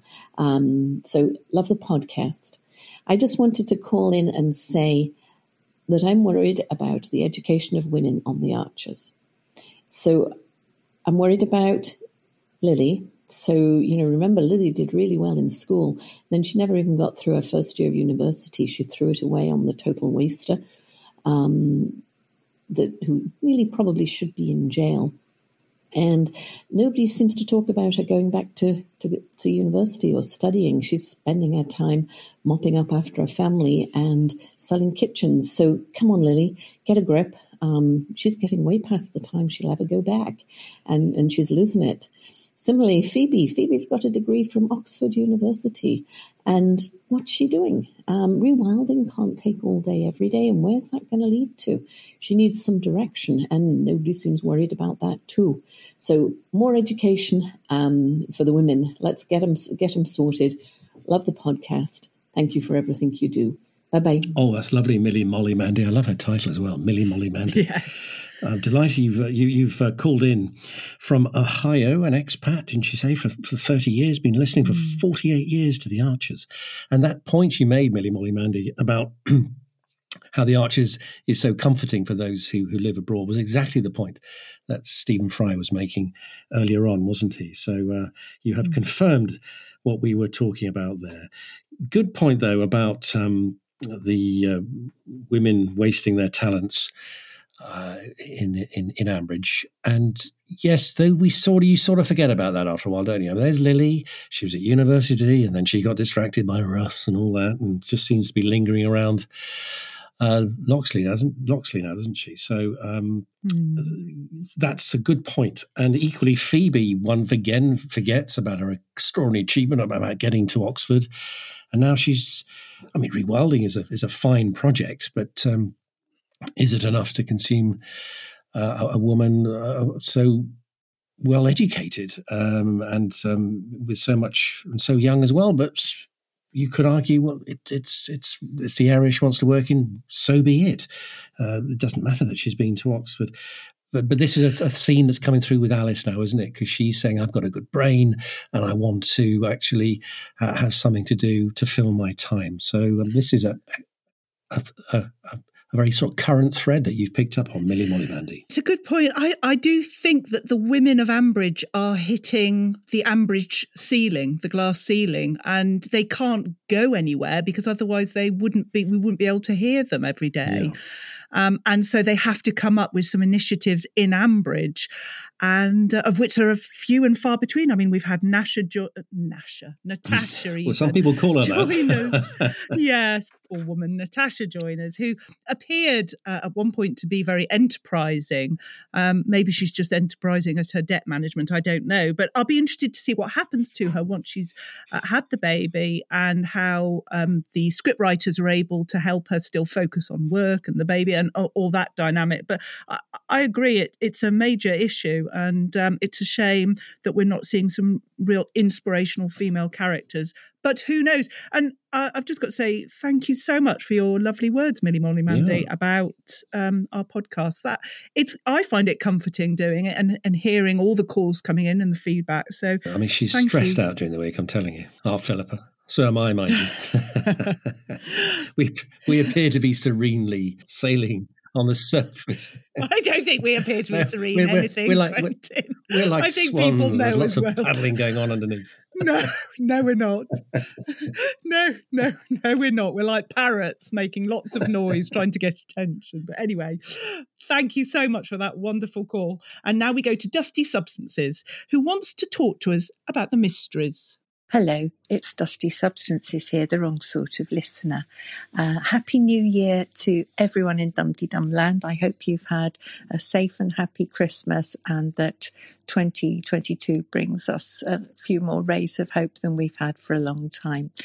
I wanted to say how very much I enjoyed the mystery plays. I thought they were wonderful, particularly the second one, the New Year um, episode with the Passion. I, w- I was thoroughly overwhelmed by how they got to the emotions of of the story, and uh, really well done everyone involved. Obviously, being the wrong sort of listener, I would have to then comment on the ridiculous storyline of Clarrie having to make goodness knows how many costumes overnight from three old duvet covers and a net curtain. Um, in the real world of amateur theatre, uh, we would know what our Christmas production next time will be. Uh, people will be working on the script. Somebody will be in charge of costumes and will be looking at what we've already got and start uh, thinking about what extras we might need. The auditions would probably happen in the summer with uh, rehearsals starting, certainly for something of that size that we've just had, I would say September. But clearly, I'm going to gloss over all of that because the end result with the Passions was just so wonderful. It was nearly as good as Blithe Spirit, which still uh, remains my favourite. Anyway, uh, love from me to everybody in Dumpty Dum Land. Have a safe and happy 2022, and I'll speak to you soon. Bye. Oh, Dusty Substances, thank you so much. Yes, Happy New Year to you too. Yeah, the ridiculous story of Clarrie running up 3,000 outfits out of a handkerchief. Honestly, honestly. I agree, though. The passion, I just found it amazing, so moving. I know some people said that once it got to the crucifixion, they had to stop listening because it was just too much. And I do understand that. I didn't realize I cared about Harrison until I heard that scene. And then I, it, I cared so much. But I would say if you did turn off, it's worth going back and just listening to the last five minutes because the way they move the passion to then coming back to Ambridge with the candle lighting and the, the laughter in the background, it, it made me weep. It really did. And, and Jazz's song was extraordinary. So if you did turn off, it's, it's worth listening to that alone. I completely agree. Um, I I really enjoyed the nativity, and then the, the passion really bowled me over, and I had to stop what I was doing during the crucifixion because it was powerful. It was powerful, mm. and also it was mm. visceral. You makes you realize the the pain, this utter cruelty and brutality of the way of putting somebody to death like that. And um, they say radio paints the greatest pictures, and it did. It, it genuinely stopped me in my tracks. I, I was I was very moved, and uh, it would be a mistake not to go back and listen to that again. Congratulations all round. I thought it was very good. D- Dusty knows what she's talking about. She's big in Amdram in the Richmond area. I'm telling you, I think she's assistant director now on Henry IV parts one and two at the moment. I think there's no stopping her. Um, so uh, yes, when you see a proper timetable spelled out like that, Dusty, you do realise how utterly ridiculous uh, it is in Ambridge and what the hell we're all put through to get us through all of that in around about six weeks. And um, but as you said, you were uh, putting setting that aside. You were uh, immensely moved by the passion in particular, and I, I agree with you. Mm, that was a marvellous call. Thank you so much. And now we go to Rob, who needs us to focus on the fate of Tony's mug.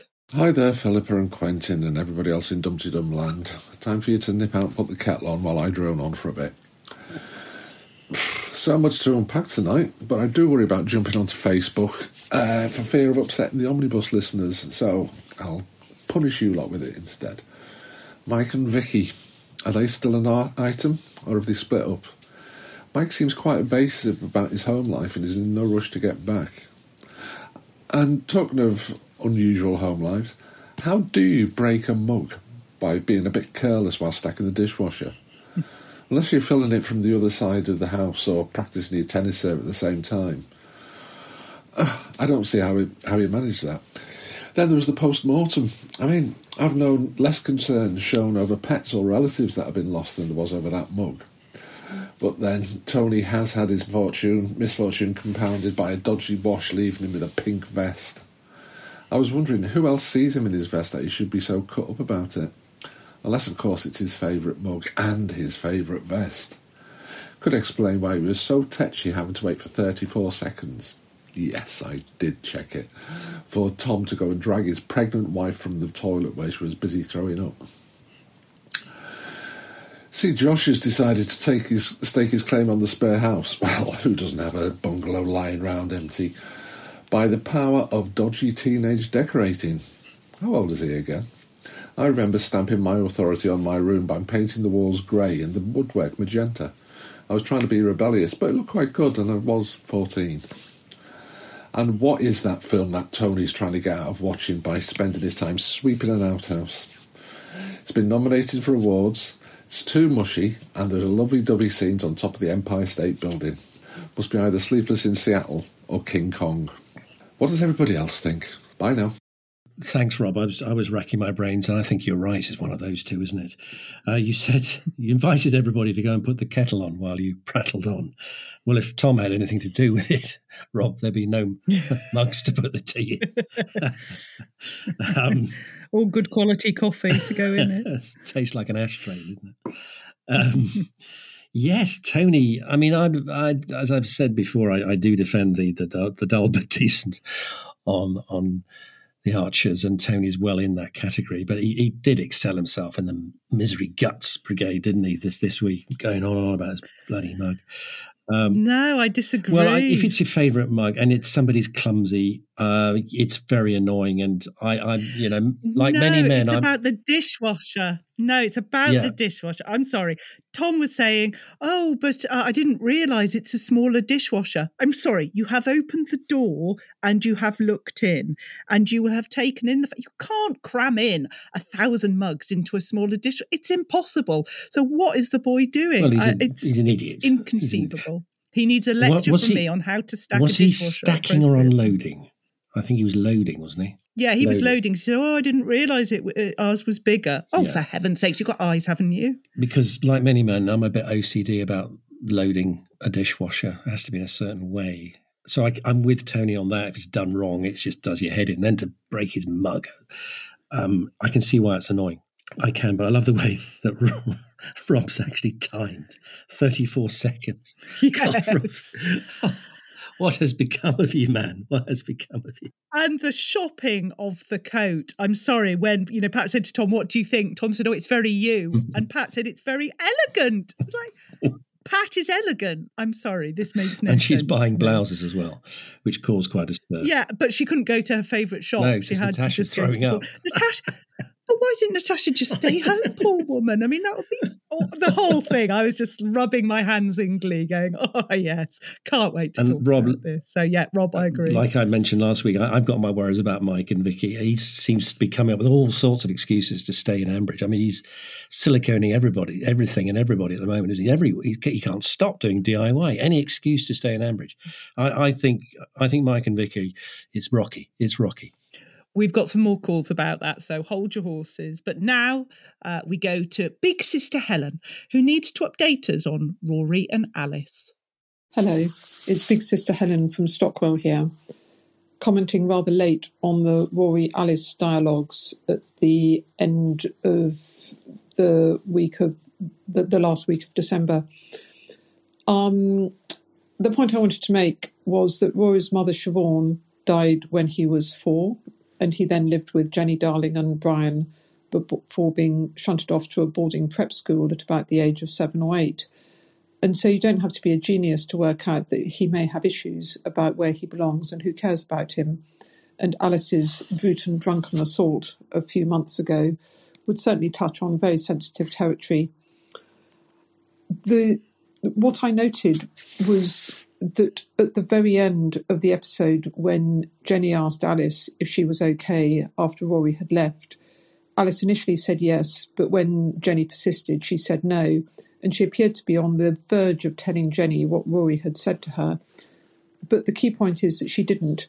She either humoured Jenny or colluded with her that her, Alice's subdued mood was because she was missing Ruairi. And I wonder if this is a rare demonstration that Alice can exercise self control, that she did put Jenny's feeling before her own, and whether at last she recognises that she does need to exercise some self control, not just in terms of alcohol, and all due credit to her for having confronted this one, but that she needs to be a responsible adult, that sh- she needs to be considerate for other people, and that she needs to move on from being the spoilt child for whom, until now, actions have really had consequences. Thanks to Philippa and Quentin for all the hard work you do. Really enjoy the show and happy 2022 to everyone. Bye. Oh, big sister Helen, thank you so much. Thank you for calling back. Great to hear you again. And uh, yes, um, thank you for your lovely comments and uh, happy 2022 to you too. This it's an interesting one, isn't it? This sort of the the dynamic of Alice and, and with Ruairi. It's a complicated situation, and I've been thinking about it a, a lot. And for me, normally I see one side. Either I see my own point of view or someone's telling me a story. But here we stand in the room, sort of taking in all sides, seeing all perspectives. So one minute I'm with Ruairi and thinking, with all that he's had to go through in his life, I can understand his reaction. But then I'm with Alice. You know, she, she's an alcoholic. There's there's so much of a burden with that. Then I see Jennifer. So I just keep going round it's like tag or something, taking different views, and uh, I just end up getting a bit um, mesmerized by it all. Uh, yes, but yeah, it, it is a bit bewildering, isn't it? Um. Because it's that's the skill of the writing. You are pulled in various directions. You are. Mm. Uh, I mean, Stephen Fry earlier wasn't he? He was unequivocal. He cannot. He cannot Yeah. forgive Ruairi for not for, for not forgiving. and I Um, did dwell on that actually after Yeah. after he Yeah. he said that it it did make me warm a little more to Alice. I have to say. But I mean, obviously, Big Sister Helen is looking back last week, and we've since had developments with Alice. I mean, Helen was saying that she must become a responsible adult, and we saw that this week, didn't we? We Eventually, yes. Yeah, the, yeah. the It's the dynamic of the whole week. she's yeah. starting to realise what she has to do to get her herself together. And Amy was a huge, huge asset in that. I thought she played a blinder this Mm. week uh, and showed us all how it should be done. So hats off to to Amy in the playground. And Alice used all the strategies, and they just about got her through it. So. And at the end of the week, of course, she was asking Jenny, "Look, I need to, I need something to fill my time." So, I think we've seen some progress, Helen. But you're quite right; she needed to to to, to um, assume some responsibility. She absolutely did. But thank you so much Yes. for calling back, Big Thank you. Sister Helen. We look, look forward to your next call. And we'll have some more of your calls in a moment. But if you're listening to this thinking, I'd like to record a message and I wonder how I should do it, here's how. Yes, as, as we always say, Philippa, what makes this podcast are you the people? That's why we call it the People's Podcast. So whether you are a, a first time caller innerer like Millie, Molly, Mandy was just now, or occasional, or even a very regular caller innerer, we love hearing from you. So the best way for you to record a message or a plot prediction is to go to speakpipe.com forward slash dumteedum, and there is a link in the show notes as well.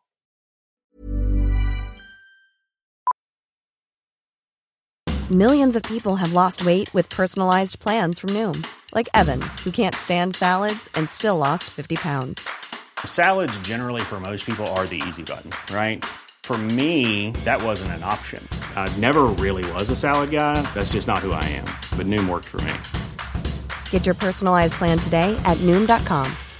Real Noom user compensated to provide their story.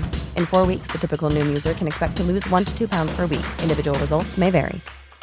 Quality sleep is essential. That's why the Sleep Number Smart Bed is designed for your ever evolving sleep needs. Need a bed that's firmer or softer on either side? Helps you sleep at a comfortable temperature? Sleep Number Smart Beds let you individualize your comfort so you sleep better together. JD Power ranks Sleep Number number 1 in customer satisfaction with mattresses purchased in-store. And now, save 50% on the Sleep Number limited edition Smart Bed for a limited time. For JD Power 2023 award information, visit jdpower.com/awards. Only at a Sleep Number store or sleepnumber.com. Life is full of awesome what ifs, and some not so much, like unexpected medical costs. That's why United Healthcare provides Health Protector Guard fixed indemnity insurance plans to supplement your primary plan and help manage out of pocket costs. Learn more at uh1.com.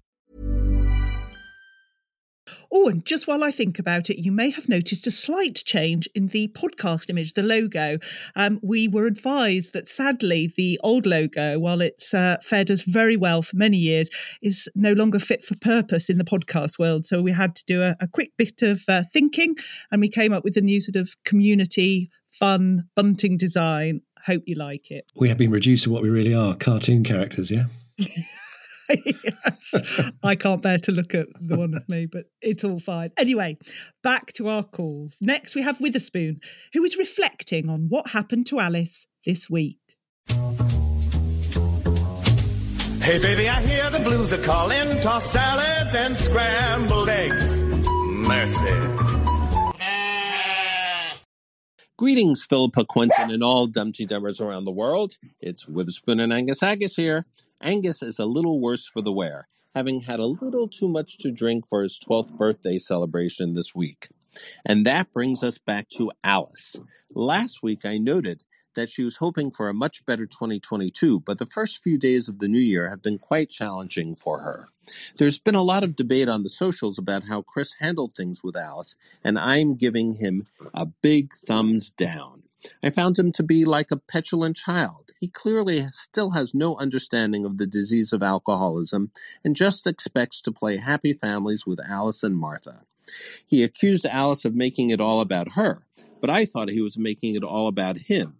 I thought that ha- Alice handled that first conversation with Chris on Sunday well. Then on Tuesday, Chris ambushed Alice and acted like a boy who wanted to take his ball away and go home. He treated Alice with no empathy and again no understanding of alcoholism and the needed treatment. Suck it up, Chris, and just deal with the separation. As an aside, I've learned from fellow Dumteedummers about the much needed changes in the divorce law that's coming down the pike soon.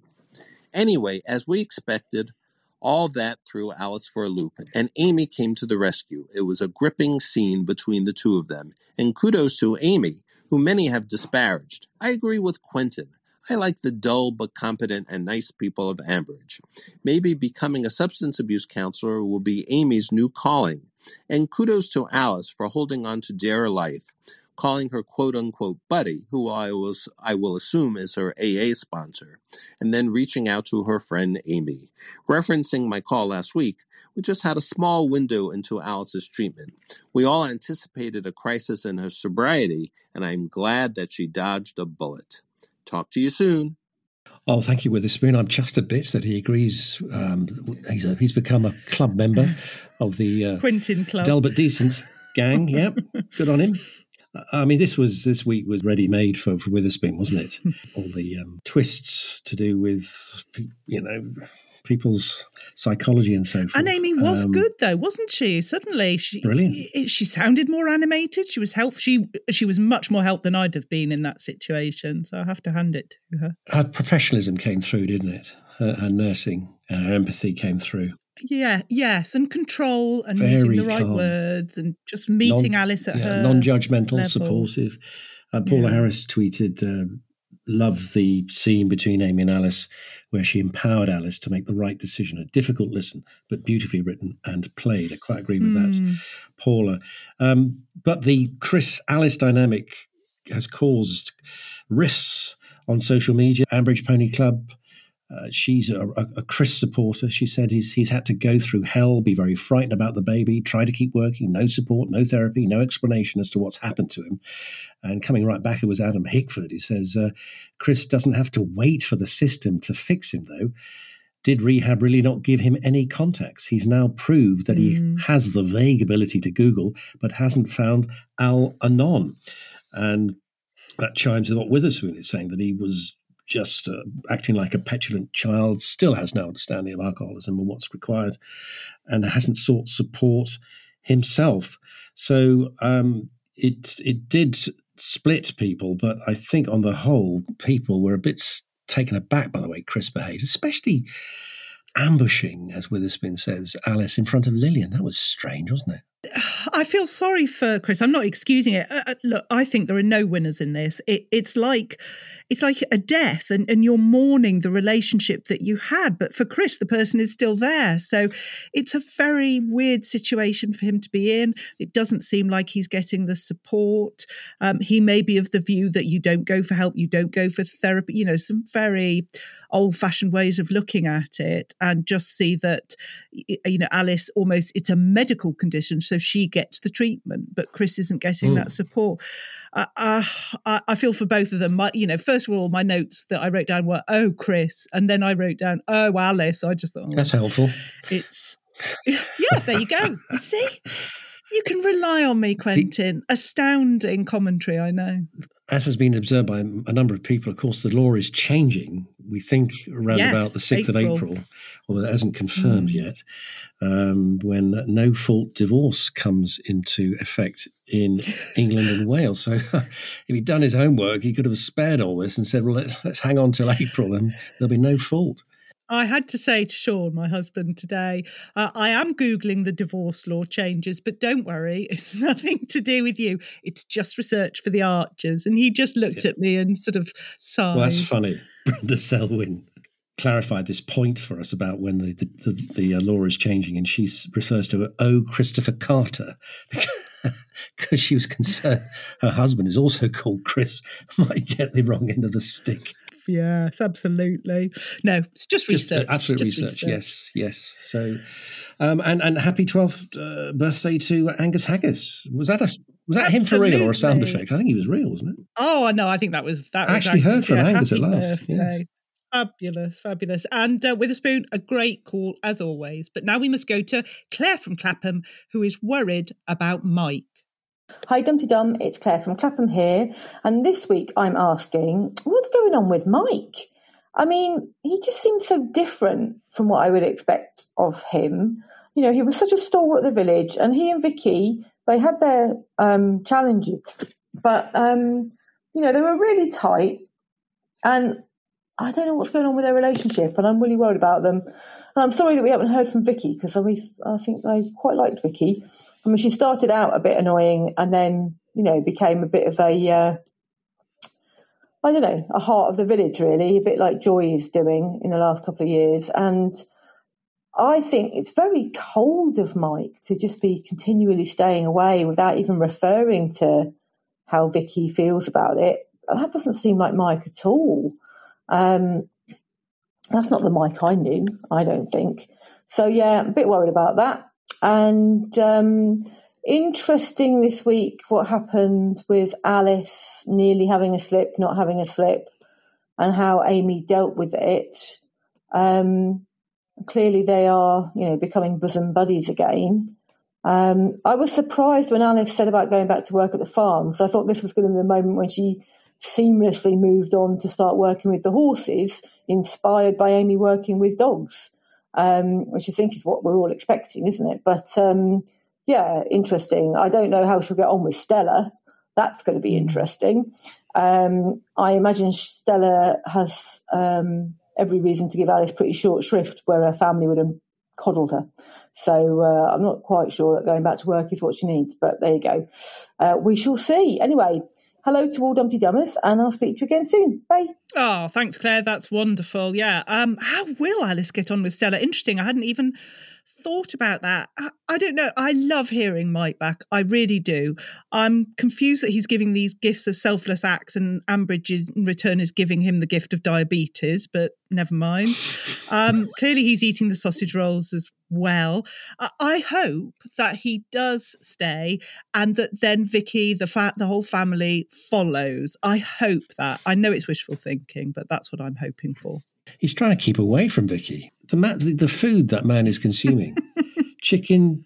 He has a rabbit pie for lunch at the Bull, followed by a chicken jalfrezi curry for supper. Have you ever heard someone say the word jalfrezi like that? Jalfrezi! It's like he's salivating, doesn't he? He- it's like- It's unbelievable. Uh, but I mean, I'm concerned that they're trying to write him out by just killing him with food. he's going to keel over. He's always eating. Have you noticed? Especially every scene, he's now eating. Um, that's my worry, and she's worried about him and Vicky. So am I, as was Rob. I, I don't think all is happy back in Birmingham. But I think, as well as Stephen said, it's a way of introducing us back to Mike's relationship with different people, and uh, that's often done through, uh, you know, through food. So maybe it's just a, a, a plot trick. No, he's just greedy. He's just really greedy. And I don't know if you saw on, on our Facebook page that um, somebody's, uh, Richard Beveridge, who we are hearing from later, has found a post that uh, the actor Terry Molloy is 75. He plays Mike. And he's best known to classic Doctor Who fans as the 80s incarnation of the Dalek creator Davros, a role he has successfully returned to on several occasions. So there you go. When you see Davros, That's Terry Molloy, apparently. So is he time traveling to uh, as a way of dieting or something like that? I think he's going back in time, isn't he, to when people gorged. anyway, Claire, that was a that was a great call, and now we must go on to Brian, who is confused. Hello, all. It's Brian. Happy New Year. Sorry if this is a bit rambly today because I try and get in before the cut off, and I haven't had much time to think about what I'm going to say. I think we're all relieved that Alice didn't go over uh, relapse completely and her techniques worked. I can't really say more about that because I don't I don't have enough knowledge about that to make a comment really. Um, but I think I'm just everyone's happy that didn't happen. I am confused about their divorce situation though. Every time either Chris or Alice will say, "Oh, we should get a divorce. Marriage is over."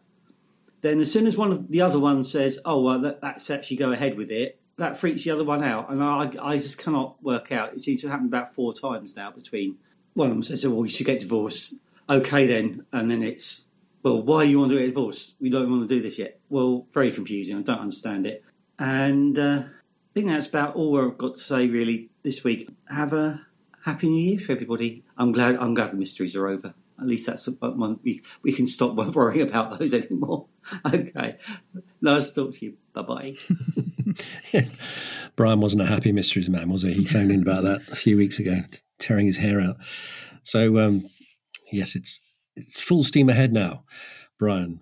Free of free of uh, the mysteries until uh, is, is, there talk of an Easter production? Oh, poor Brian, he won't be able to cope, will he? um, um, one point that caused a great deal of consternation was uh, the smashing of the vodka bottles uh, that mm.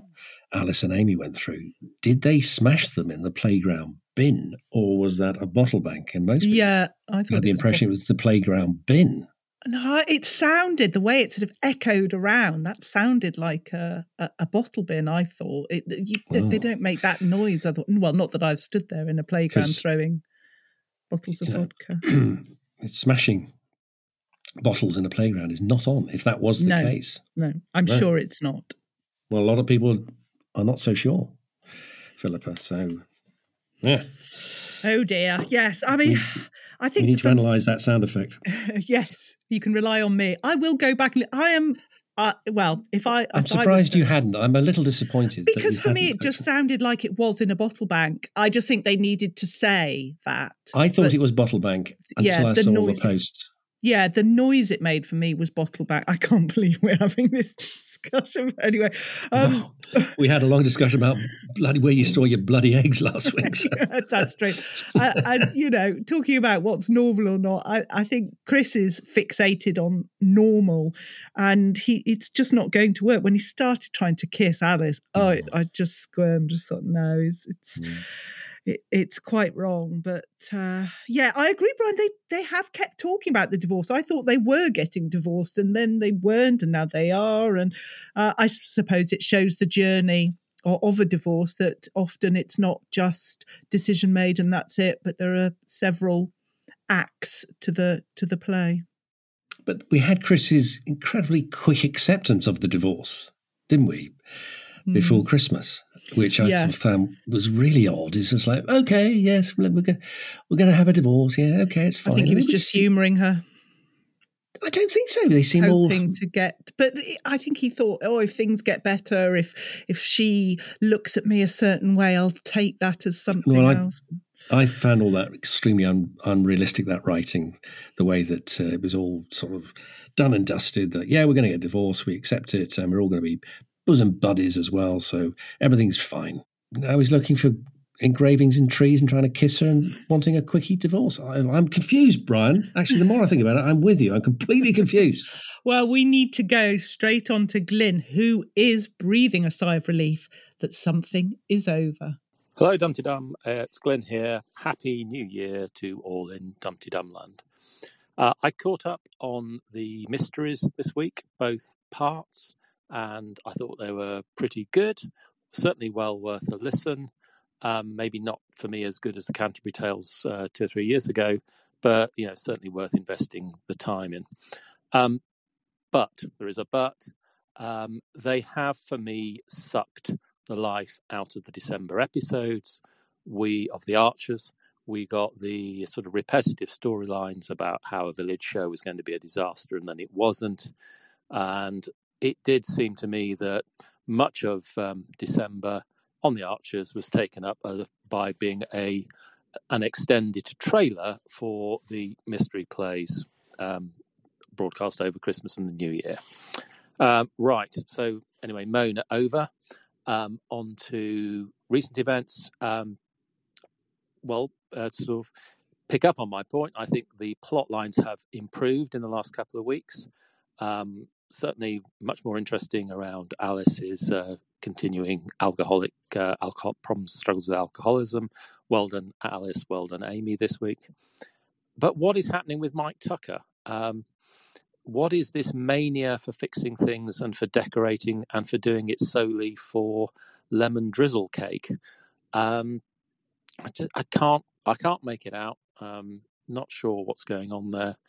Um, he uh, doesn't. Oh yeah, and the two dinners. Yes, two dinner Mike. Um, there is definitely something happening. Is it is Mike um, indulging in a load of distraction activity? Is he ill? I hope we find out soon. Thanks for the podcast and keep safe, everyone. Bye. Oh, Glenn, thank you so much for your call. Love, love your calls. And uh, yes, you're glad the mysteries are over. I just have a question. What happened on New Year's Eve and New Year's Day? Normally, there's some gossip. We've not had any gossip at all.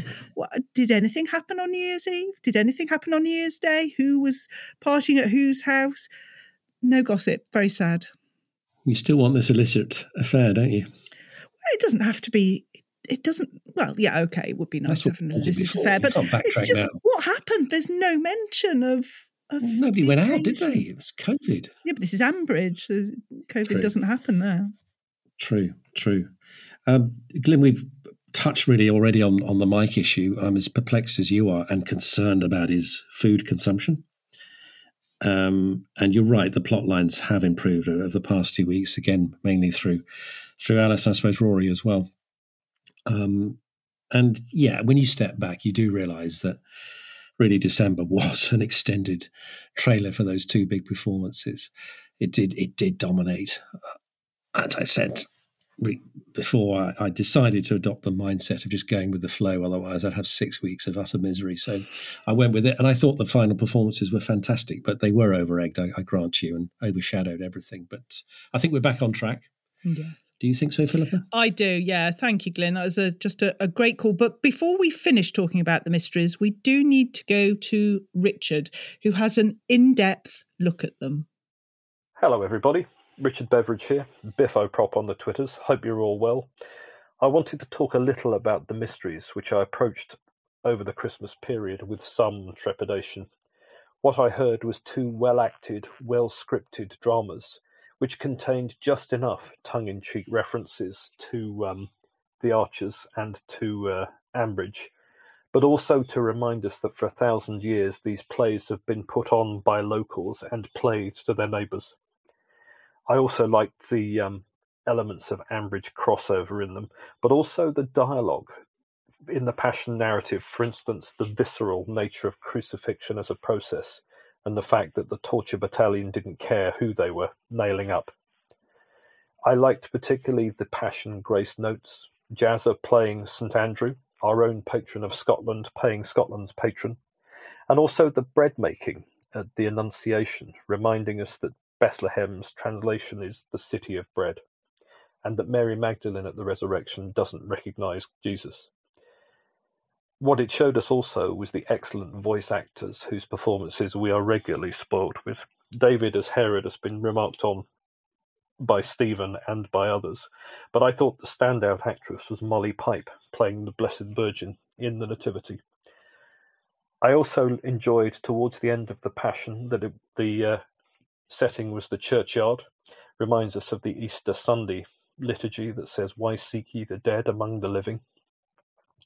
And I liked, as the characters reverted to their Ambridge personae, the passing of the flame, very evocative of the Exultet at the Easter Vigil when all candles are lit from the Paschal candle. A lovely listen altogether. A happy and holy and blessed 2022 to you all, especially Philippa's dad. Tickety tonk. Thank you, Richard. That's one of those calls where you just really can't add anything. um, I've just learnt loads from that call, Richard, and I'm glad that um, we chime on certain observations. I thought it was, as I said already, very well acted and well scripted. I thought the crucifixion scenes I use the same word as you were visceral. It made me stop actually, and I'm glad you reminded me of they've been going a thousand years. You forget that, and it's still very, very, still powerful. And uh, I didn't know Bethlehem, or maybe I'd forgotten that it means the city of bread. I love all those sort of details. I agree with you about Molly Pipe, the way she portrayed Mary. And I thought Harrison, I forget his uh, his real name, sorry, his portrayal of Jesus was Mm. very convincing. Mm. I really enjoyed his performance. Very compelling. Thank you for your insights, Richard, and uh, have a fantastic 2022 as well. yeah, I, I don't think I can add add to that. I mean, it was just such a, an uh, eloquent call, so much information, um, and uh, I love the tinkety tonk at the end. And of course, Richard, my father sent his best to you, Richard. A great call, and and finally, we need to go to Sarah from Smethwick, who has views on Amy. Hiya, it's Sarah from Smethwick here. Well, what a couple of episodes for Alice this week. I think she might be right about going back to work because I feel that part of her problem stems from her not being able to realise her potential professionally. Wasn't she all set to have some big job in America, but had to give it up because of Chris? Having a career curtailed strikes me as having an impact on her confidence. And finally, an actual purpose has been found for Amy. That's supporting Alice rather than her new dog walking gig. I'm not sure that seems like the most viable business proposition. The only two dog owners I can think of in the village, Lilian and Linda, would seem to be the type to take on that responsibility themselves. I do have some second-hand insight into this from an aunt who runs a similar venture, which took a massive nosedive during lockdown when no one was going anywhere, and any uh, doggy people uh, taking UK-based breaks would, would, you know, seek out places that took dogs. Far more feasible, however, sounds like the return of Mike to fill the handyman role left by the void of Philip. Well, you know, I'm feeling must have been brought back for some reason rather than just like a bit of a nostalgic guest reappearance. Anyway, that's my two penneth Tarara bits. Bit, Sarah. Another sensational call, as always. And this point about Amy's dog walking business, you're absolutely right. She's setting it up somewhere where no one commutes anywhere. So I just don't see how it's going to work. work. Apart from farm dog. unless, unless you're unless you're Adam. Yeah, well, of course, he can't do that anymore. The stress he's having to commute to Bridge Farm. I mean, my goodness, he must have to pack a picnic to get there. But apart from farm dogs, there's only yeah, the couple of dogs. What is going on? She's she's not going to be too stressed. I suppose that's one way of looking at it. That's true, isn't it? There's so few dogs in such a rural setting. It's been mentioned before, hasn't it? Mm. Where are the dogs? Uh, we'll have to bring in uh, Angus Haggis from New York, I think. Sarah, thank you for your call. That that was wonderful. Yes, like like Sarah from Smethwick, uh, do get your calls, emails, and texts in by just before noon on Sunday, as we record at midday UK time. Although, sorry, Philippa, I'm off again next weekend, so apologies. the deadline is Saturday, 2 p.m. this week. Okay, remember you need to be 18 or over to submit any views or comments We are going back to normal then, aren't we? Please tell me. Last for a bit. Oh no. I've got to tell you about another diary change. No, Quentin, no, I can't go. Let, anyway, I need. I can't I've go with that. I need. I've got to have a life beyond Dumteedum. Let's think about a poem because we've had Annie contact us with a poetic summary of this week in Ambridge, and it goes like this. The archers went out for a shopping day, and Pat bought Susan's coat from the mystery plays. Then they sat down to watch Natasha's favourite film, which Tony thought was rather bilge. Meanwhile, Chris went down on one knee, which Alice thought surprising as can be. Later on, Lilian shut her eyes while Chris said his goodbyes. Poor Alice nearly lost the will, but Amy was called and the drink was spilled in the playground, and Alice declared that she'd lost herself, but now she was found. What what a poem! Well done, Annie. Great way to end the contributions. I've just seen an opportunity there. Shall we just get her to write a poem every week to review the week? Saves no, me scripting it. That's Oh, your okay. that's your homework. Thank you for all your calls and poem. We we love them. Do keep them coming. And so to Facebook. What has our Dum Dum group talked about this week? Let's find out as we sit back for the roundup of the goings on in the Dum Dum Facebook group with our Sue.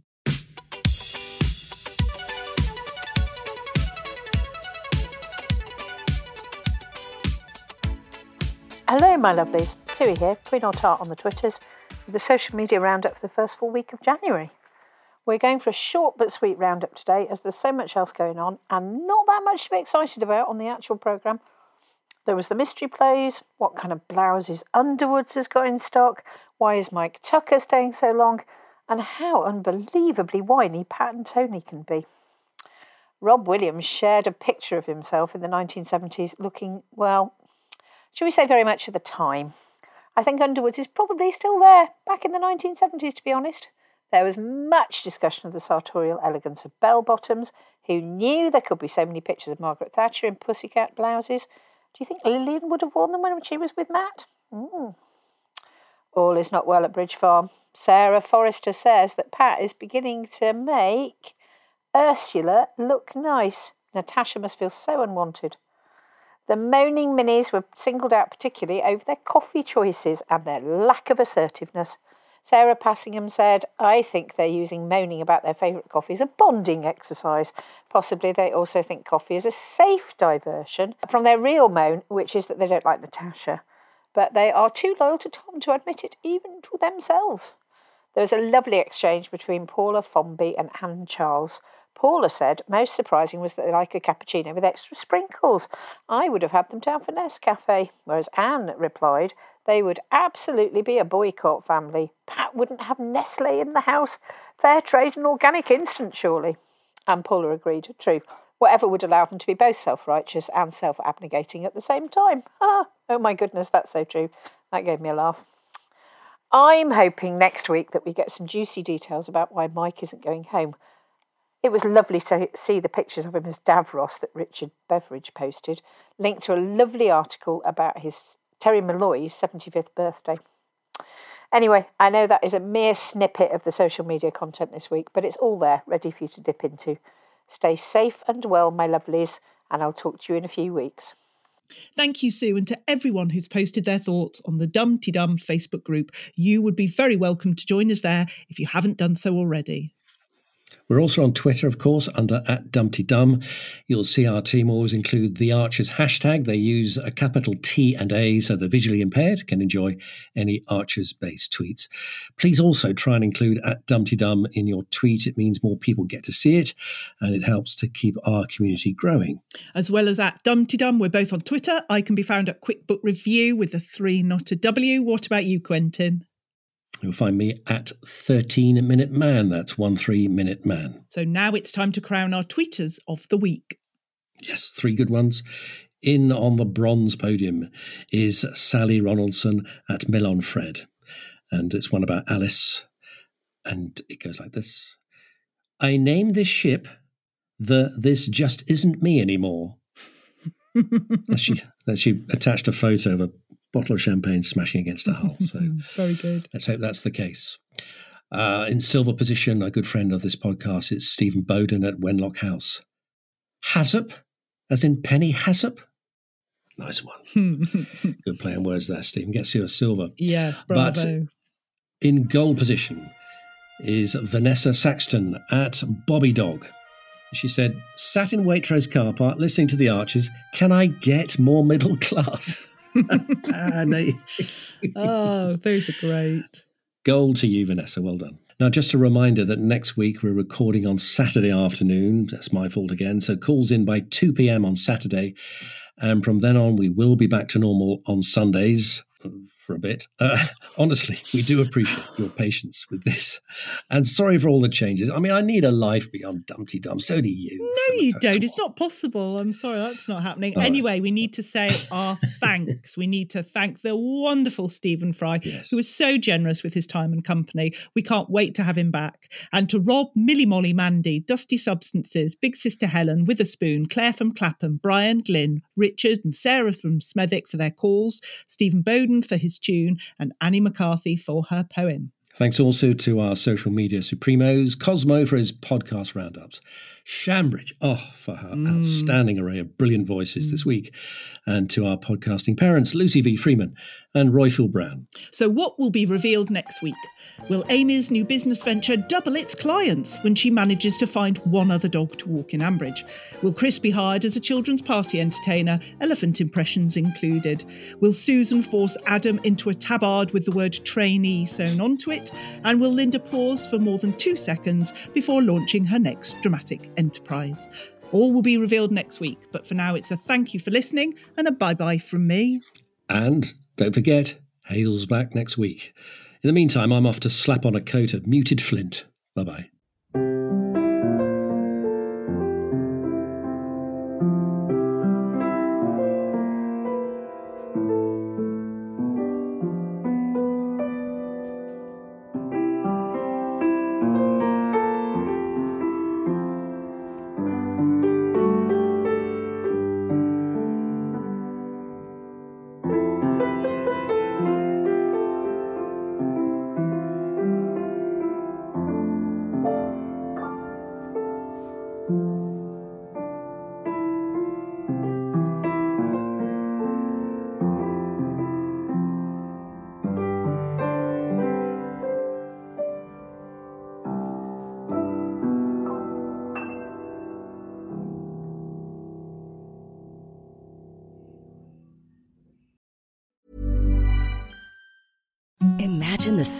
Softest sheets you've ever felt. Now imagine them getting even softer over time. That's what you'll feel with Boll and Branch's organic cotton sheets. In a recent customer survey, 96% replied that Bowl and Branch sheets get softer with every wash. Start getting your best night's sleep in these sheets that get softer and softer for years to come. Try their sheets with a 30-night guarantee. Plus, get 15% off your first order at bollandbranch.com. Code BUTTERY. Exclusions apply. See site for details. Hold up. What was that? Boring. No flavor. That was as bad as those leftovers you ate all week. Keke Palmer here, and it's time to say hello to something fresh and guilt-free. Hello Fresh. Jazz up dinner with pecan-crusted chicken or garlic butter shrimp scampi. Now that's music to my mouth. Hello Fresh. Let's get this dinner party started. Discover all the delicious possibilities at hellofresh.com.